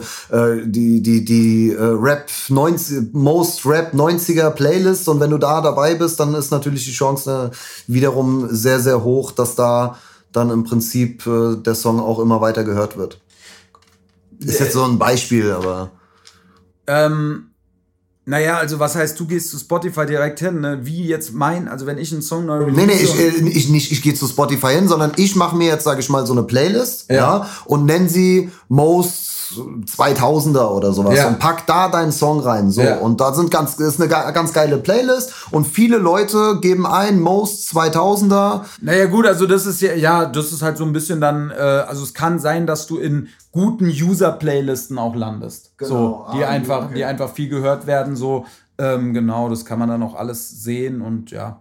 Manchmal hat man Glück, dass du in irgendeiner Playlist drin landest, die einfach, ich habe so ein paar Songs, die sind in so einer Eintracht Frankfurt Playlist drin, ja, die irgendjemand mal erstellt haben. Da haben dann irgendwelche Songs einfach 5000 Streams am, äh, am äh, Dings äh, Finaltag der Eintracht gemacht, Alter, so richtig ja, random, weil alle Leute diese Playlist gehört haben und dann ist da mein Song drin und dann läuft der da halt einfach. Ja, mit. geil. So. Ja, darauf wollte ich hinaus, ja, cool. Sehr schön. Gut. Ähm, was habe ich vorbereitet? Ich würde mich gerne jetzt mal mit dir hinsetzen und äh, ein Album produzieren. Ja. ähm, also tatsächlich, dass wir einfach mal durchgehen. Hey, so, Bosca, ich will jetzt mal mir ein Album produzieren und möchte da mal so ein bisschen wissen, okay, was kostet denn das Ganze? Was musst du da reinstecken und so weiter? Ähm, das heißt, fangen wir mal von Anfang an. Ich, ich setze mich hin, nehme einen Zettel und einen Stift oder hole oder kaufe ich mir erst Beats? Wie, wie ist auch eine unterschiedliche Herangehensweise, glaube ich. Ja, also das äh, kann man jetzt sagen, kann man jetzt pauschal nicht sagen. Ne? Also als allererstes ist natürlich das Wichtigste, dass du halt die Musik machst. Ne? Und ich versuche es halt mal wirklich jetzt so kompakt wie möglich zu äh, zusammenzufassen. Ne? Also du musst natürlich halt einfach Songs machen und äh, dann halt bestenfalls halt welche, die halt geil sind. Mhm. Und wenn du die halt hast, dann solltest du deine Produzenten äh, in irgendeiner Form bezahlen, ja. äh, äh, und äh, oder, weißt du, die kleinste Form davon ist ja einfach Freebeats. Ja? Es gibt ja, ja im Internet ja. so Freebeat-Seiten, wo man Beats holen kann. Äh, aber auch da sage ich einfach, Leute, wenn ihr diese Beats holt, Alter, bezahlt die Beats, nehmt nicht diese Tag-Version, wo dann noch der Beat-Produzenten-Tag drauf ist, weil die nichts kostet. Ja, so, ey, äh, Produzenten bezahlen ist schon wichtig, weil die machen halt einfach den größten Teil unserer Arbeit aus. Und ja, von da aus willst du dann halt irgendwelche Singles aus, wo du halt sagst, das sind die Songs, die ich halt am ehesten irgendwie promoten äh, will oder die mein Album am besten promoten Produkten oder mit denen ich am meisten das Potenzial sehe, dass sie für sich gut funktionieren. Und ja, dann brauchst du halt natürlich Videos, dann brauchst du halt natürlich ja, Artwork. Das, das, genau, das, das machen wir der Reihe nach. Aber schreckt das vielleicht viele, ja, ich sag mal, viele Newcomer ab, weil, sag ich mal, so Beats äh, eigentlich relativ teuer sind? Oder, oder machen die da schon, gucken die da auch drauf, äh, ja, bist du jetzt neu und, und, und, äh, weil die, Unterschiedlich. die sagen ja nicht, okay, du musst mir jetzt 2000 Euro für ein Beat geben. Kommt drauf an. Ja. Also, Digga, guck mal, die Sache ist halt immer ein bisschen die, ne? Auf der einen Seite, also gerade bei so Rap-Newcomern, die, ja die Newcomer äh, flexen alle in ihren Songs mit ihren Autos und mit ihrem äh, Drogencash rum, Alter. Aber auf der anderen Seite wollen sie ihrem Produzenten nicht 500 Euro für ein Beat bezahlen, Alter. Ja. Dicker, so, so funktioniert es halt nicht. Ne? Ähm, die Sache ist halt die, also grundsätzlich erstmal Newcomer wird sowieso gar kein Album mehr machen, weil es mhm. einfach keinen Sinn macht. Normalerweise veröffentlichst du erstmal Singles und wenn du merkst, dass ein gewisses Interesse um deine Person, deine Mucke und äh, dein, dein Dasein irgendwie entsteht, dann denkst du mal darüber nach, halt ein Album zu machen. Ne? Aber mhm. das äh, tritt bei den meisten halt eigentlich sowieso niemals ein. Ne? Wir kommen halt aus einer Zeit noch, wo man halt ein Album gemacht hat, um sich vorzustellen. Ja, das mhm. ist halt einfach, einfach anders. Aber äh, ja, also sage ich mal, Produzenten, ob sie jetzt sagen, ja, du bist ein Newcomer, bei dir nehme ich nur Betrag X, ja, und du bist bekannter, ich nehme mehr. Das macht halt jeder äh, individuell, aber mhm. halt die großen Leute sagen, ey, das ist mir halt scheißegal, ob du jetzt halt bekannt bist oder nicht. So, mein Beat kostet halt so und so viel, nimm den oder nimm anderen. Mhm. Ist ja auch fair. Und äh, was würdest du, oder das ist jetzt äh, eine komische Frage, was würdest du Newcomern raten? Aber ist es so, dass du im Prinzip auch schon von vornherein guckst, okay, ich mache halt auch Songs, die sich schon live geil anhören? Ist, da, ist das so, so, so, so ein Schlüssel? Weil hat jeder Newcomer irgendwie auch natürlich das Ziel, dann irgendwann eine Tour zu spielen? Weil also, es gibt nämlich äh, es gibt nämlich sehr, sehr viele, ähm, worauf ich hinaus will, und das ist, glaube ich, mal ganz interessant. Da gab es einige, äh, ja, die waren mal sehr hype auf der Bildfläche und waren dann auf einmal wieder ganz weg, von denen du heute gar nichts mehr hörst. Und äh, was mich dann natürlich so interessiert, hat sich das für die Jungs überhaupt gelohnt? So mal kurz auf der Bildfläche zu sein? Also, also ist, das sind jetzt natürlich so drei Sachen in einem. Also das erste, äh, fange ich einfach mal damit an, ist, ähm, dass ich sowieso Newcomern einfach empfehle, sich halt ein Team um sich zu bauen mit Leuten, mit denen man zusammen irgendwie arbeitet und wächst. Und dann kann man irgendwie auch diese, diese, diesen, das, was man da halt macht, halt ganz gut aufteilen, weil es so gute Deals finden. So, das ist das Erste. Ne? Ja. Ähm, das Zweite ist natürlich, so früher war es halt so, wir haben halt, ich habe halt, bevor ich meinen ersten Song veröffentlicht habe, schon 20 Live-Auftritte irgendwo gehabt auf irgendwelchen Hip-Hop-Jams. Ne? Damals ja. war das einfach viel interessanter und wichtiger, halt auch auf einer Bühne zu stehen und aufzutreten. Heutzutage ist es, glaube ich, den Leuten wichtiger, irgendwie bei TikTok am Start zu sein und gut zu streamen und die Leute interessiert, also viele Newcomer bockt das gar nicht mehr so, ob sie irgendwann mal live spielen. Das ist dann eher meistens dann so eine Begleiterscheinung oder irgendwann, äh, wenn sie natürlich ein bisschen größer sind, entdecken sie, oh, damit kann man ja auch deutlich mehr Geld verdienen als mit Streaming. Ne? Ja, ja. Ähm, das Ding ist halt auch, dass ja, also ich meine, dass es natürlich Hype-Peoples gibt, äh, die dann halt auch schnell wieder komplett weg sind. Ja, äh, das das gibt's, das gab's auch schon immer und wie viel Geld die dann in dieser Zeit halt mitgenommen haben, hängt halt dann einfach damit davon ab, was sie für Deals hatten und auch wo, was sie mit ihrem Geld angestellt haben. Ne? Mhm. Wenn sie es ausgegeben haben, ist es in der Regel weg. Ja, so ist es halt leider beim Geld. Ja, und ähm, genau, äh, Punkte, sage ich mal, Album aufnehmen. Ähm, wie das ja auch bei ist, kann man da sparen? Indem man irgendwie äh, Ahnung hat, sein, seine, sein, sein Album irgendwie selbst produziert oder mischt oder so, ja. gewisse Songs mischt. Ja. Und äh, wie, wie ist es bei dir oder wie war das früher bei dir? Weil du hast ja auch eine schöne Ausbildung, äh, so wie ich weiß, an genau. der SAE. Genau. Und da hast du auch schon einiges mitgenommen und ich glaube, da lässt sich dann auch äh, ja, viel ja, machen, also, oder? Ich, ich sehe das in dem Sinne ja nicht als, als Sparen, weil wie gesagt, ja. für mich ja einfach dieses Thema Geld und Musik einfach so, das ist so, so, ey, ich will meine, dass meine Leute bezahlt werden und klar, ich will am Ende was bei raus, aber ich denke da nie in dem Bereich von, oh, da kann ich, da kann ich sparen. So, ich denke mir eher, ey, was ich halt selber in die Hand nehme, kann ich auch selber kontrollieren und mir macht es auch einfach selber Spaß, ne? Und ich nehme mich halt schon sehr lange einfach selber auf, ja, ich mixe meine Songs selber, ich gebe sie zum Mastering ab, weil ich einfach äh, weiß, beim Jan, äh, wo ich das machen lasse, so, da kriege ich einfach ein geiles Produkt und er wertet das noch ein bisschen auf und da hören einfach nochmal frische Ohren drüber. Das gibt mir einfach ein gutes Gefühl und deswegen bezahle ich auch gerne das Geld dafür. Und ähm, ja, ansonsten kann ich das auch also ich kann es jedem ans Herz legen, nur weil ich mixe ja auch Songs. Ne? Also jeder, der da Interesse hat, mal seinen Song von mir gemixt zu hören, äh, kann sich auch gerne melden bei mir. Ich kann es nur jedem mal empfehlen, das mal machen zu lassen, weil du halt bei einem professionellen Mixer einfach auf jeden Fall der Song hinterher 30 bis 40 Prozent besser klingt. Und die Erfahrung und Expertise, die ich in diesem Bereich habe, werden Leute in so einer kurzen Phase nicht finden. Aber klar, ganz am Anfang empfiehlt sich schon, das einfach sich selber ein bisschen drauf zu schaffen. Und irgendwann entdeckt man einfach, welche Arbeitsschritte man lieber abgibt, weil vielleicht andere sie besser können oder auch einfach mehr Spaß dran haben und welche Sachen man eventuell selber macht. Ne? Mhm. Ja, dann habe ich noch ein spannendes Thema Videodrehs. Ja, so, geil. Da war ich, ja, war ich ja auch schon ein paar Mal zu, zu Gast. Durchaus, ja. genau, äh, Videodrehs. Ähm, was, womit muss man rechnen? Also ich, ich glaube, du, du, du ähm, machst es auch sehr gern. Ja. Ne? So, habe ich, hab ich so das Gefühl, aber es ist halt scheiße teuer, oder?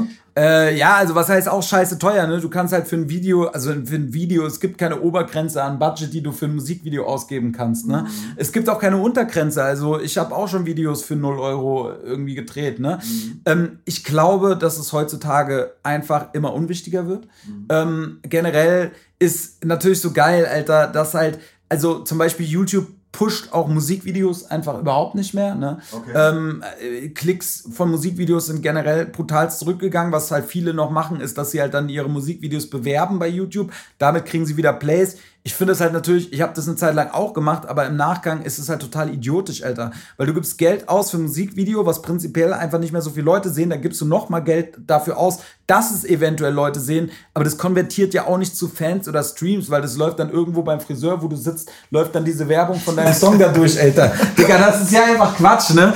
Ähm, so, da gibt es einfach sinnvollere Marketing-Varianten, wo du halt rein investieren kannst, ja. Ähm, ich mache es natürlich immer noch, weil ich halt finde, dass es halt Songs gut aufwerten kann. Mhm. Songs wie Crime Time, Songs wie Zwei Sekunden äh, oder, oder für mich jetzt auch vom, vom letzten Album ist so diese äh, späten Sommer äh, eins, äh, nicht später Sommer, äh, Sommerzeit ist für mich äh, so ein Video, was ich einfach brutal gerne sehe und mag. Mhm. Ne? Und für mich ist es, das braucht irgendwie soll das der Song schon haben, aber Newcomer würde ich empfehlen, einfach Reels und TikToks zu drehen ja. und kein Musikvideo und schon gar nicht viel Geld da rein zu investieren, weil es einfach, äh, es ist einfach rausgeschmissen. Sommerzeit äh, war ich auch bei dem. Warst du auch dabei? Da ja, war ich stimmt, auch dabei, ja. genau. Da war ich auch dabei und äh, würde ich doch einfach mal sagen, weil mir das Lied auch wirklich ziemlich geil gefällt, können wir da auf jeden Fall nochmal reinhören. Lass gerne reinhören, ja. Sommerzeit lieb ich, Alter. Wirklich. Auch live äh, sehr, sehr geil. Live auch einer der, der geilen Dinger bisher. Die Mädels waren süßer und die Joints begannen zu brennen. Immer vier Fäuste für die Gang. Und draußen war es Sommerzeit, die Straßen hell. Wir waren dumm und sorgenfrei, auch ohne Geld. Alles, was ihnen verborgen scheint, war unsere Welt. Wussten, was für sie alles ist, nicht alles ist. Und draußen war es Sommerzeit, die Straßen hell. Wir waren dumm und sorgenfrei, auch ohne Geld. Alles, was ihnen verborgen scheint, war unsere Welt. Wussten, was für sie alles ist, nicht alles ist. Und ja, ich habe mich für das geschlagen. So, das war Sommerzeit. Da sind wir wieder. Und wir sind wieder zurück hier und äh, berichten weiter über die Schattenseiten der Musikindustrie. Ich muss diesem Podcast, ich muss dieser Folge einen richtigen Clickbait-Titel geben, Alter. Irgendetwas, wo, wo man gut auffindet, auf jeden auf Fall. Jeden Fall ja. Ich glaube, wir haben schon, schon äh, ganz, äh, ganz äh, coole und viele Informationen gesammelt, die auch, äh, ja, sag ich mal, Leute, die einfach Musik interessiert sind, äh, die jetzt, sage ich nicht, zu äh, jeder Folge in, in deinem Podcast reinhören, aber trotzdem mal interessant äh, zu wissen, ja, was ja, ist so das, das Für und Wider. Und äh, wir gehen, wir springen noch ein bisschen weiter. Wie gesagt, wir hatten dann Videodrehs, Veröffentlichung, Merch, äh, Merchandising. Wie wichtig ist Merchandising? Du hattest es vorhin natürlich auch schon mal so ein bisschen angerissen. Hier auf unserer Tour äh, kann man damit natürlich Geld verdienen. Mhm. Und äh, ist das dann tatsächlich auch etwas, wo du sagst, ey, ähm, es ist nicht nur mein CD-Verkauf vom Album, sondern kommt zur, Tür, äh, kommt zur Tour natürlich, kauft euch ein Ticket, gibt euch die Show und nimmt euch vielleicht noch mal ein T-Shirt mit, damit genau eben so etwas nicht passiert, dass man halt, sage ich mal, diese Tour absagen muss oder einen ja. Gig absagen muss. Also das Ding ist, Merch ist, äh, ist natürlich halt ein Riesenthema. Ich muss dazu sagen, dass ich das die letzten Jahre so ein bisschen hab schleifen lassen, Alter, weil mir da so ein bisschen die kreativen Ideen gefehlt haben. Mhm. Aber das ist natürlich halt durchaus ein Faktor, mit dem man noch Geld verdienen kann und ich auch durchaus monatlich Geld verdiene durch die Shop-Verkäufe äh, und halt auch jeden Tag auf Tour Geld verdiene. Ich glaube, bei FVN oder auch bei mir oder auch bei Vega, unsere Merch-Verkäufe sind schon überdurchschnittlich hoch, Alter, mhm. äh, weil wir da, glaube ich, einfach äh, coolen, cooles Zeug haben und Zeug, womit sich die Leute identifizieren. Generell ist bei uns die Rate der Leute, die Merch tragen, auf Konzerten extrem hoch. Es gibt Konzerte, ja. da, da, gehst du hin, da weißt du einfach äh, vorher, wenn du die Crowd siehst, nicht welcher Künstler spielt. Bei uns weiß man wer spielt. und ähm, ja, deswegen, aber ja, letztendlich äh, auch wichtige Einnahmequelle und äh, ja, ich werde auf jeden Fall in der Zukunft noch ein paar coole Sachen machen.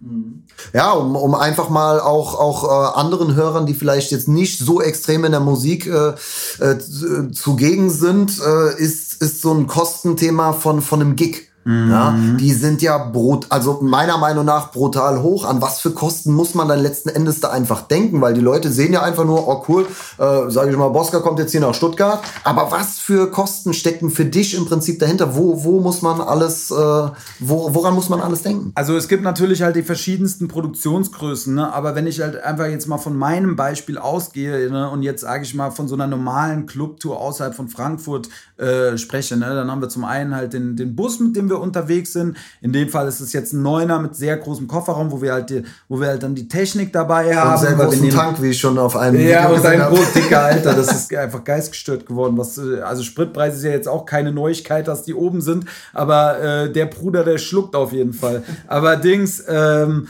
genau, dann, ja, was, ich habe ich hab den DJ dabei, ähm, dann habe ich äh, meinen Tonmann dabei, dann habe ich halt Tourmanager dabei, dann habe ich halt Mercher dabei, äh, gut, meine, meine Vorgruppen habe ich dabei, beziehungsweise die Franzi spielt ja Vorgruppe und äh, äh, macht halt auch Fotos und mhm. dreht und ja, das sind halt alles natürlich äh, äh, Posten, die halt bezahlt werden, ja. Und dann, ähm, ja, nee, also das, da ist es halt so in der Regel, wenn du irgendwo auswärts, also wenn du irgendwo spielst, ist es in der Regel so, dass du halt einen Door-Deal machst. Bedeutet, dass einfach zwischen, dass die Location ähm, und du halt äh, so in der Regel um die 50-50 werden werden halt die, die Einnahmen halt geteilt. 50% gehen an, an den Veranstalter, der dann halt für die Übernachtung aufkommt, für das Catering an dem Tag aufkommt und für eventuelle äh, Sicherheit oder sowas, ja. Mhm. Und ich bezahle halt quasi alles, was halt auf der auf der Bühne stattfindet. Ja? Okay. Äh, dazu kommt dann natürlich dann auch sowas wie Backdrop, Bühnenbild, was auch immer. Ne? Mhm. Dann kann man noch Lichttechniker mitnehmen, ja. was dann auch manchmal ab. Klar, in Frankfurt kommt dann noch so ein Kram dazu wie Special Effects, ja, wenn mhm. ich irgendwelches Pyro rumballer,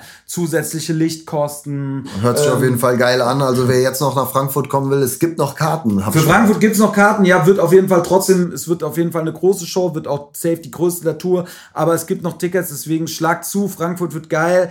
Äh, ich, ich bin die ganze Zeit auch am Plan, weil die Frankfurt-Shows sollen immer noch mal ein bisschen, äh, bisschen äh, mehr special werden als alles andere, weil man da eben auch einfach eine deutlich größere Crowd hat. Deswegen, äh, das äh, wird sich lohnen, ja. Ja, sehr gut. Ähm, lass uns, ich muss auf eine Sache noch mal so ein bisschen äh, zurückkommen und zwar ähm, sage ich mal so dieses Thema Major Deals. Ja. ja? Major Deals, äh, sehr interessant. Ich, äh, klar, mit mit, mit äh, sage ich mal, im V wissen wir alle. Ähm, Face, glaube ich, äh, war auch mal da, äh, sage ich mal, Thema gewesen. Du aber tatsächlich nie. Also du, ja. ja du hattest. Äh, vielleicht kannst du kannst du den einigen Hörern mal erklären. Okay, was was ist dann ein Major Deal? Was ist im Prinzip ein Vorschuss? und was muss ich ja, zum einen tun, um sowas zu bekommen oder oder äh, auch interessant, was macht man eigentlich oder wofür ist das Geld eigentlich vorgesehen? Weil viele ja äh, von von anderen bekannten Rappern äh, den Vorschuss ja gerne mal für was anderes verwenden. Also es, es gibt halt, es gibt, ähm, also erstmal, was sind die Majors? Majors sind halt die großen Plattenfirmen. Das sind jetzt hier, äh, sind Sony, Universal und Warner. Ich weiß nicht, ob ich einen großen Major vergessen habe, aber das sind auf jeden Fall die drei Big Player. Ne? Und ähm, da ist halt das Ding, es gibt halt zwei verschiedene Formen. Das eine ist halt ein Bandübernahmevertrag. Das bedeutet, dass du halt äh, einfach als Künstler bei dem Label gesigned bist, ja. Mhm. Und das andere ist halt ein, äh, ein Vertriebsdeal. Das bedeutet, dass äh, das, das Label halt eben deine Vertriebsstation ist, du aber äh, als, als Künstler ähm, mehr Prozente an deiner Musik kriegst, erheblich mehr.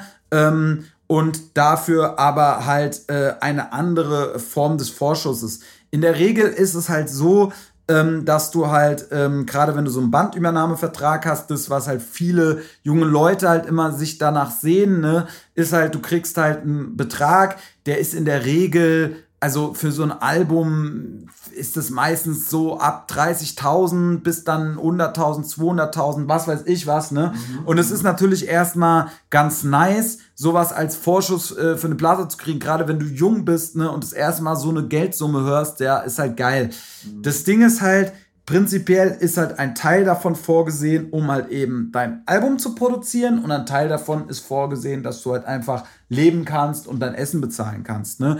Meistens ist es so, dass die Leute halt eher dazu neigen, das Geld für ihr Leben auszugeben und weniger für ihre Produktion und eventuell, wenn es dann hinten raus knapp wird und die Songs noch nicht da sind und du halt aber noch Studio-Sessions bezahlen musst, ja, dann auf einmal dir das Geld beginnt auszugehen und dann wird's halt, äh, wird's halt schwierig.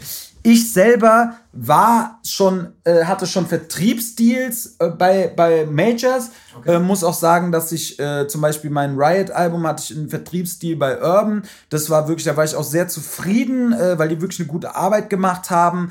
Ähm, aber ja, die wollten halt dann die ver, ver, ver, wollten das halt nicht verlängern, weil für die, sage ich mal, das, was ich verkloppe und so, ist für die einfach nicht so spannend. Die sind mhm. halt in Ligen mit Sido und Samra und Haftbefehl unterwegs, ne? Muss man halt einfach äh, fairerweise sagen. Mittlerweile muss ich sagen, ey, ähm, ich habe alle Rechte an all meiner Alben und ich äh, mache das Ganze independent. Das bedeutet, ich muss meine Kosten halt auch selber stemmen, Alter, ja. Aber auf der anderen Seite bekomme ich halt auch äh, 100% hinten raus. Mhm. Und ähm, für mich ist es einfach mittlerweile deutlich interessanter. Und ja, die Maschinerie von einem Major ist schon nochmal eine andere. Und wenn du da halt ein geiles, interessantes, spannendes Thema bist, dann können sie gerade was große Playlisten bei Spotify angeht, schon noch äh, eine Menge machen, ne? wobei da jetzt auch, sage ich mal, diese Independent-Vertriebe wie halt Recordjet oder so auch deutlich äh, äh, mächtiger geworden sind oder da auch einfach mehr äh, selber noch zu melden haben, weil halt einfach immer mehr Künstler auf den Trichter kommen, so ey,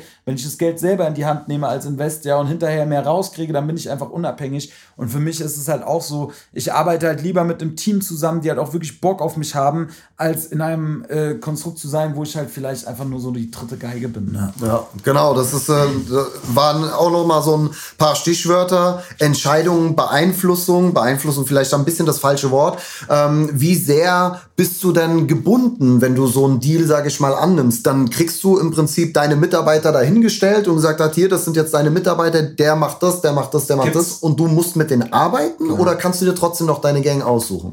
Nee, also, also das, äh, das Team, was dann da mit dir arbeitet, wird dann schon mehr oder weniger ist dann festgelegt, ne, wer jetzt der A&A, also der Typ, der dir dann am Ende den Vertrag besorgt hat, das ist halt dann unterschiedlich und natürlich sollte man schon mit jemandem arbeiten, wo man dann auch Bock drauf hat, ne. Ähm, inwiefern dann die äh, Entscheidungen äh, mittragen, bei was deine Singles sind, das kommt einfach auf den Deal drauf an, ne. Es gibt Deals, wo das halt einfach klar vermerkt ist, dass die halt die Entscheidungen treffen. Jetzt alles, was irgendwie in meinem Umfeld ist, waren immer Deals, wo halt die Entscheidungs, äh, die finalen Entscheidungen immer bei uns selber liegen, Alter, weil alles andere ist auch Quatsch, ne? Wir machen den Scheiß so lang und man weiß einfach ja, was man, was man halt dann will und ähm, ja, ich weiß nur, es ist, kann natürlich, also gerade im Fall Face, ne, hat er ja auch schon mehrfach erzählt, dass das halt schon gut seinen Kopf gefickt hat, Alter, in so einem großen Industrie und äh, mit so einem großen Druck dann irgendwie äh, arbeiten zu müssen. Und ich glaube auch für mich ist es so, ich weiß nicht, man beginnt anders zu denken und äh, man beginnt einfach eventuell auch seine Musik dementsprechend anzupassen. Und ja, ja, und genau, das war auch noch so ein Stichwort, wo ich, äh, wo ich äh, drauf hinaus wollte. Ist es dann tatsächlich so, dass du auch äh, eingeschränkt bist in deiner Musik, die du im Prinzip machst? Äh, weil du, weiß ich nicht, vielleicht entweder Vorgaben bekommst, weil die dann sagen, ja, das finden wir jetzt nicht so geil, wenn du das rausbringst, so das Lied, was du gemacht hast. Ähm, und äh, oder was meinst du genau mit also, diesem Lied, äh, mit deiner Musik? Genau, also, also, also ja, das gibt es auch. Also dieses klassische so äh, von früher, also ich glaube, so in den 90ern war das so, dass die Majors einfach massivestens damit reingeredet haben. Ja, ich glaube, dass das mittlerweile nicht mehr so wild ist. Ich glaube aber schon, dass es noch vereinzelte Fälle gibt, wo dann halt die Labels sehr stark reinreden wollen. Häufig muss man dazu sagen, es gibt sicherlich einige sehr, sehr fähige Leute da, auch die viel Plan haben, aber was ich schon alles miterlebt habe, äh, von, von was da so erzählt wurde und äh, was da so die Meinungen waren, muss man auch sagen, dass da einfach viele Leute sind. Ey, der klassische äh, Mitarbeiter in der großen Plattenfirma kommt in der Regel aus der Betriebswirtschaftslehre, weißt du, und äh, hat halt jetzt erstmal mit Musik äh, auf seinem Weg dahin nicht so wahnsinnig viel zu tun gehabt. Ne? Und deswegen, äh, ja, ich glaube, es ist unterschiedlich. Ich glaube, dass man selber einfach äh, so ein bisschen das Gefühl kriegt, jetzt massentauglichere Musik machen zu müssen, weil man jetzt eben bei äh, so einer großen, äh, äh, so eine große Möglichkeit hat, ja? ja. Und das kann deiner Musik eventuell schaden, ja. ja. Tja, gut. Das ist äh, auf jeden Fall ein äh, extrem informatives äh, Gespräch gewesen. Ähm, ja, ich würde, ich habe tatsächlich fast nichts mehr auf meinem Zettel stehen. Wir sind schon durch. Du hast schon ganz schön viele Fragen beantwortet. Ich glaube, ja. wir sind zeitlich auch. Äh wir, sind, wir sind zeitlich echt geil unterwegs, eine Stunde 15. Aber jetzt wollte ich noch mal hören, weil du hattest noch so ein, zwei äh, Songs, äh, wo du zu was sagen wolltest. Und jetzt haben wir so viel gebabbelt. Jetzt will ich das aber auch noch äh, final haben. Vielleicht jetzt, äh, du hattest irgendwie was mir vorher im Vorhinein gesagt, irgendwie so meine Lieblingssongs, das würde ich jetzt mal skippen, weil das habe ich letztens in einem Podcast schon äh, beantwortet. Genau, genau. Ich hatte, ich hatte dann tatsächlich, äh, ja, ich, ich habe mal so noch so ein bisschen was mitbekommen äh, oder mitgebracht. Das ist so die Top 5 Bosca-Songs. Ja, das hast du in, in, in dem, äh, äh, hat, hattest du schon mal erwähnt. Mhm. Ähm, was ich noch mitgebracht hatte für dich, ist die äh, Most Underrated Songs. Geil, Alter. Ja, das finde ich, das finde ich ganz nice, Alter. Lass das doch noch mal kurz machen. Most underrated Songs. Also das ist so, wie gesagt, ich hatte ja eingangs schon erwähnt, äh, dass ich schon deine Musik wirklich sehr verfolge und äh, mhm. ich verfolge natürlich auch äh, deinen Social Media und sehe ja. dann natürlich auch immer unten drunter. Das ist immer der spannendste Post. Ey, wen findet, welches Lied ja. hört ihr am meisten? Äh. Welches Lied hört ihr weniger und so? Und äh, da entdecke ich immer mehr Songs, die mir extrem extrem gut gefallen, jetzt auch vom mhm. Text her und alles, die aber gar nicht so gehypt werden. Und ich ja. kann es absolut nicht nachvollziehen. Ja. Ähm, ein schönes Beispiel ist äh, von, von deinem neuen Album, Leere Gläser voller Geschichten, das, äh, das Lied Müde. Ja, voll. Also, ähm, da ist halt auch so wieder so Klassiker. Das ist halt ein Song, der natürlich so, also ich mag den Song sehr. Ist jetzt natürlich nicht so ein Streaming prädestinierter Song, ne, weil es halt einfach auch sehr rappig ist. Tatsächlich finde ich, dass der sehr oft von Fans genannt wurde, mhm. aber im Streaming jetzt nicht so wahnsinnig gut abschneidet. Ja, vielleicht können wir da noch mal ganz kurz reinhören, weil ich finde den ziemlich geil. Ja, komm, dann lass uns mal kurz in Müde reinhören. Seit 30 Jahren laufen meine Füße und merke langsam, wie die Nikes verstauben wie die Wüste. Bruder, alles was ich brauche ist bisschen Liebe. Haben viel gesehen, deshalb sind unsere Augen immer müde. Hier, wo sie haschig in das Pape drehen. In einer Stadt, wo sie das Geld sehen. Seit 30 Jahren laufen meine Füße. Haben viel gesehen, deshalb sind unsere Augen immer müde. Ich bin keiner, der sich duckt bei Gegenwind, Rebell geblieben und ich war auch schon mit 15 Zähnekind. In einem Geschäft, wo dir auf Auge Kuss gegeben wird, musste ich erkennen, dass die meisten Worte Luft gewesen sind. Ja, Mann, das war müder, leer. Ja, feier ich, äh, feier ich ganz, ganz hart. Ähm, hatte, hatte während dem Lied auch meine Lieblingszeile nochmal äh, dem Bosca vorgerappt. Genau, ich hab's ja. leider nicht so gut hinbekommen wie er. Ja. Yeah. Aber die, die meine Lieblingszeile ist, äh, ist auf jeden Fall, die endet mit äh, Verse für die Bibel waren. Also, ja. Als ich das das erste Mal gehört habe, bin ich total ausgerastet und dann kommen ja noch zwei, drei Dinger direkt hintenher. Ja. Also, wie gesagt, für mich eines der. Meine der Lieblingszeile ist in einem Geschäft, wo dir auf Auge Kuss gegeben wird, musste ich erkennen, dass die meisten Worte Luft gewesen sind. Und das ist auch harter Real Talk. Alter. Ja, das, das, ist genau die Zeile, die ich dann auch, glaube ich, bei dir kommentiert hatte. Ja. Das war die zweite Zeile. Ähm, klar, ich bin ja auch äh, äh nah so bei dir dran und, und äh, ja, feier deine Alben tatsächlich schon, schon wirklich ganz, ganz lange. Also seit Fighting Society, 2011, glaube ich, war mm. Fighting Society.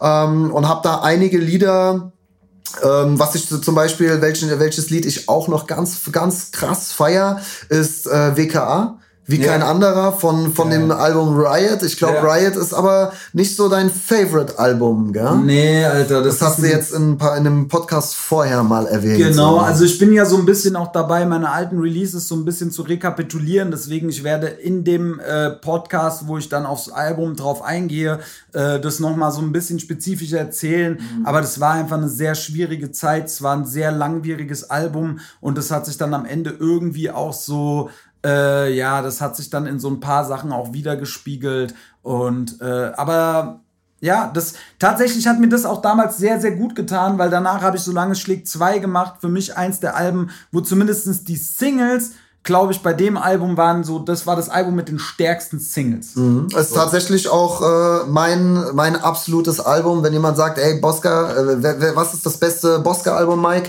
Erzähl mal, würde ich auch tatsächlich, solange es schlägt, zwei ja. nehmen. Ich finde mein, find mein aktuelles Album äh, noch als Album ein bisschen geiler, aber die Singles von Solange es schlägt zwei, die ja. waren schon. Zum Beispiel Res Respekt und Vertrauen. Das ja. ist ein, ein Lied für mich persönlich. Das ist eins der krassesten Lieder, die du hier rausgebracht hast. Also mein absolutes Lieblingslied von dir.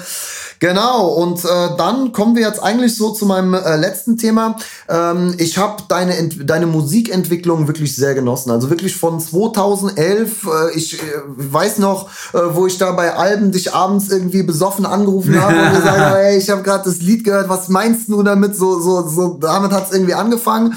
Und äh, wenn, wenn wir jetzt mal so deine, deinen Weg bis heute gucken, also du bist natürlich auch sehr, sehr vielen Rappern begegnet, die, äh, die ähm, dein, dein, ja, ich sag mal, Weg begleitet haben, die dich haben wachsen lassen mhm. auch, zu denen da, da, du ja sehr, sehr viel äh, mitgenommen hast.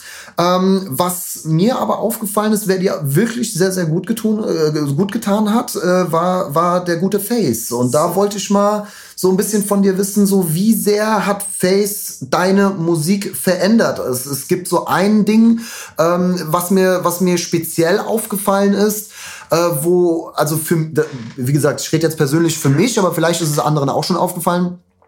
Da war, äh, da gab es dann ein Lied, die das konträr Bosca-like war, das, was aber zum Face komplett gepasst hat und dann ein ganz geiles Ding geworden ist und das ist das Lied Achterbahn. Mhm. Da, also das war dann noch mal für mich, wo ich sage, okay, das, da, da hast du einen extremen Sprung gemacht, vielleicht auch über dich selbst hinaus. Ähm, wie siehst du das? Also generell war es so, ähm, dass nach der Phase zumindest, wo wir damals Kinokarte gemacht haben, wo wir, glaube ich, alle sehr auf so einem sehr deepen Film waren mhm. und so, ne? Wobei da auch so ein Song wie Ratten der Stadt finde ich schon immer so sehr, der ist so damals so sehr rausgesprungen aus dem, was wir sonst gemacht haben. Ähm, war das Ding einfach, dass Face, als er dann so wiedergekommen ist, irgendwie so einen ganz eigenen Stil äh, hatte, so mit diesen Monster-Beats, die so sehr boom waren, aber trotzdem so sehr Synthi-Sound und irgendwie einfach crazy. Und das Ding ist, dass ähm, irgendwie diese Kombi zwischen ich hab, bin ja sowieso immer auf der Suche auch nach, nach, äh, nach Experimenten, ja. Mhm. Und wenn wir da aufeinander getroffen sind, ja, dann wurde es immer anders.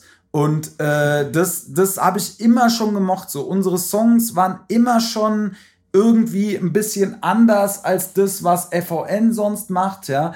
Und ähm, bei Achterbahn war es verrückterweise so, dass der Song auch ein Remix eigentlich ist. Also es bedeutet, der Face hat und ich glaube auch ich, er hatte so einen ganz anderen Beat, wo er diese äh, seinen Part und die Hook und Pre-Hook drauf hatte. Und ich fand das irgendwie krass, habe dann auch meinen Part drauf geschrieben, aber der Beat war war einfach irgendwie nicht so richtig geil. Dann haben wir das auch von diversen Leuten remixen lassen. Und dann hat Johnny Instrument damals diese Rakete da rausgehauen mit diesem 80er Beat. Ja. Wir haben das gehört und ey, das hat uns einfach so geflasht und gesagt so, ey, das ist so was anderes, Alter, so. Und dann haben wir uns auch dafür entschieden, auch so ein bisschen uns da auch mit dem Video selber hops zu nehmen. Ja, die Leute haben das äh, zu dem Zeitpunkt leider nicht so richtig gefeiert und gepeilt, mhm. ähm, wie es halt dann manchmal so ist. Aber ich finde den Song auf jeden Fall immer noch sehr unterhaltsam. Äh, ich finde das Video eigentlich immer noch ganz lustig, Alter. Und äh, deswegen, äh, manchmal muss man halt auch mal ein bisschen andere Sachen machen. Und für mich war es auch immer wichtig, obwohl ich ja natürlich schon noch ernsten und harten Rap machen kann, dass ich mich einfach selber auch so ein bisschen mal aufs Korn nehmen kann oder auch humorvolle Seiten von mir zeigen möchte. Ja. ja. Äh, ich habe immer gemerkt, dass es bei den Leuten oft nicht so wahnsinnig gut angekommen ist. Aber ist mir scheißegal, Alter. Ich mach trotzdem. So soll es auch sein. Ob, obwohl du in deinen, äh, in deinen äh, Songs ja auch immer mal gerne die Wahrheit sagst. Äh, da ist mir, das ist so das Letzte, was ich noch rausgesucht habe. Äh, auch ein, äh, ein meiner Lieblingssongs äh, Songs aus Gönnen wird Night. Ja. Äh, meine Lieblingszeile und die habe ich hier, glaube ich, äh, ich weiß es nicht, ob es noch an, an dem Pokalabend äh, war, äh, haben uns ah, gemessen yeah. auf den Rängen und auf der Street. Irgendwann ertönt zum Einlaufen die Champions League Musik. Ja. Ich glaube, an diesem Pokalabend habe ich dir das noch irgendwie geschickt oder sowas, äh, weil ich äh, yeah, mich yeah. da so voll, voll zurück äh, ähm, voll gebackflasht habt und äh, ja, was soll ich sagen? Vor der Champions League Musik dann mein Song sogar. Ja. Vor der ersten Champions League Hymne lief einfach mein mein Song, ja, crazy, wie sich dann manchmal so, das sind so selbstbewahrheitende Prophezeiungen, davon hätte ich gerne noch ein paar mehr. Denn das kann ich mir vorstellen. Ja, ja denn ich habe auch schon mal eine Eins äh, selbst prophezeit und ich habe auch schon ausverkaufte, äh, ausverkaufte Tourneen in Songs äh, prophezeit. Äh, deswegen, ich wünsche mir weitere selbsterfüllende Prophezeiungen, Alter. Ja, dann hoffe, hoffe ich mal, dass das auf jeden Fall kommt. Äh, wünsche dir da auf dem, auf dem Weg alles, alles Gute. Danke dir. Äh, Boska, vielen, vielen Dank, dass ich dein Gast sein durfte. Hat ja, mein mega Lieber. Spaß gemacht. Ja. Geil, auf jeden Fall. Und äh, coole Folge gewesen. An alle Leute, checkt meinen Podcast, checkt meine restlichen Tourdates. Äh, bleibt dran, BOSC Antikorps und dieser Podcast bleibt euch auf jeden Fall noch eine gute Weile erhalten. Und wir hören uns nächsten Dienstag wieder. Also, ciao, ciao. Ciao, macht's gut.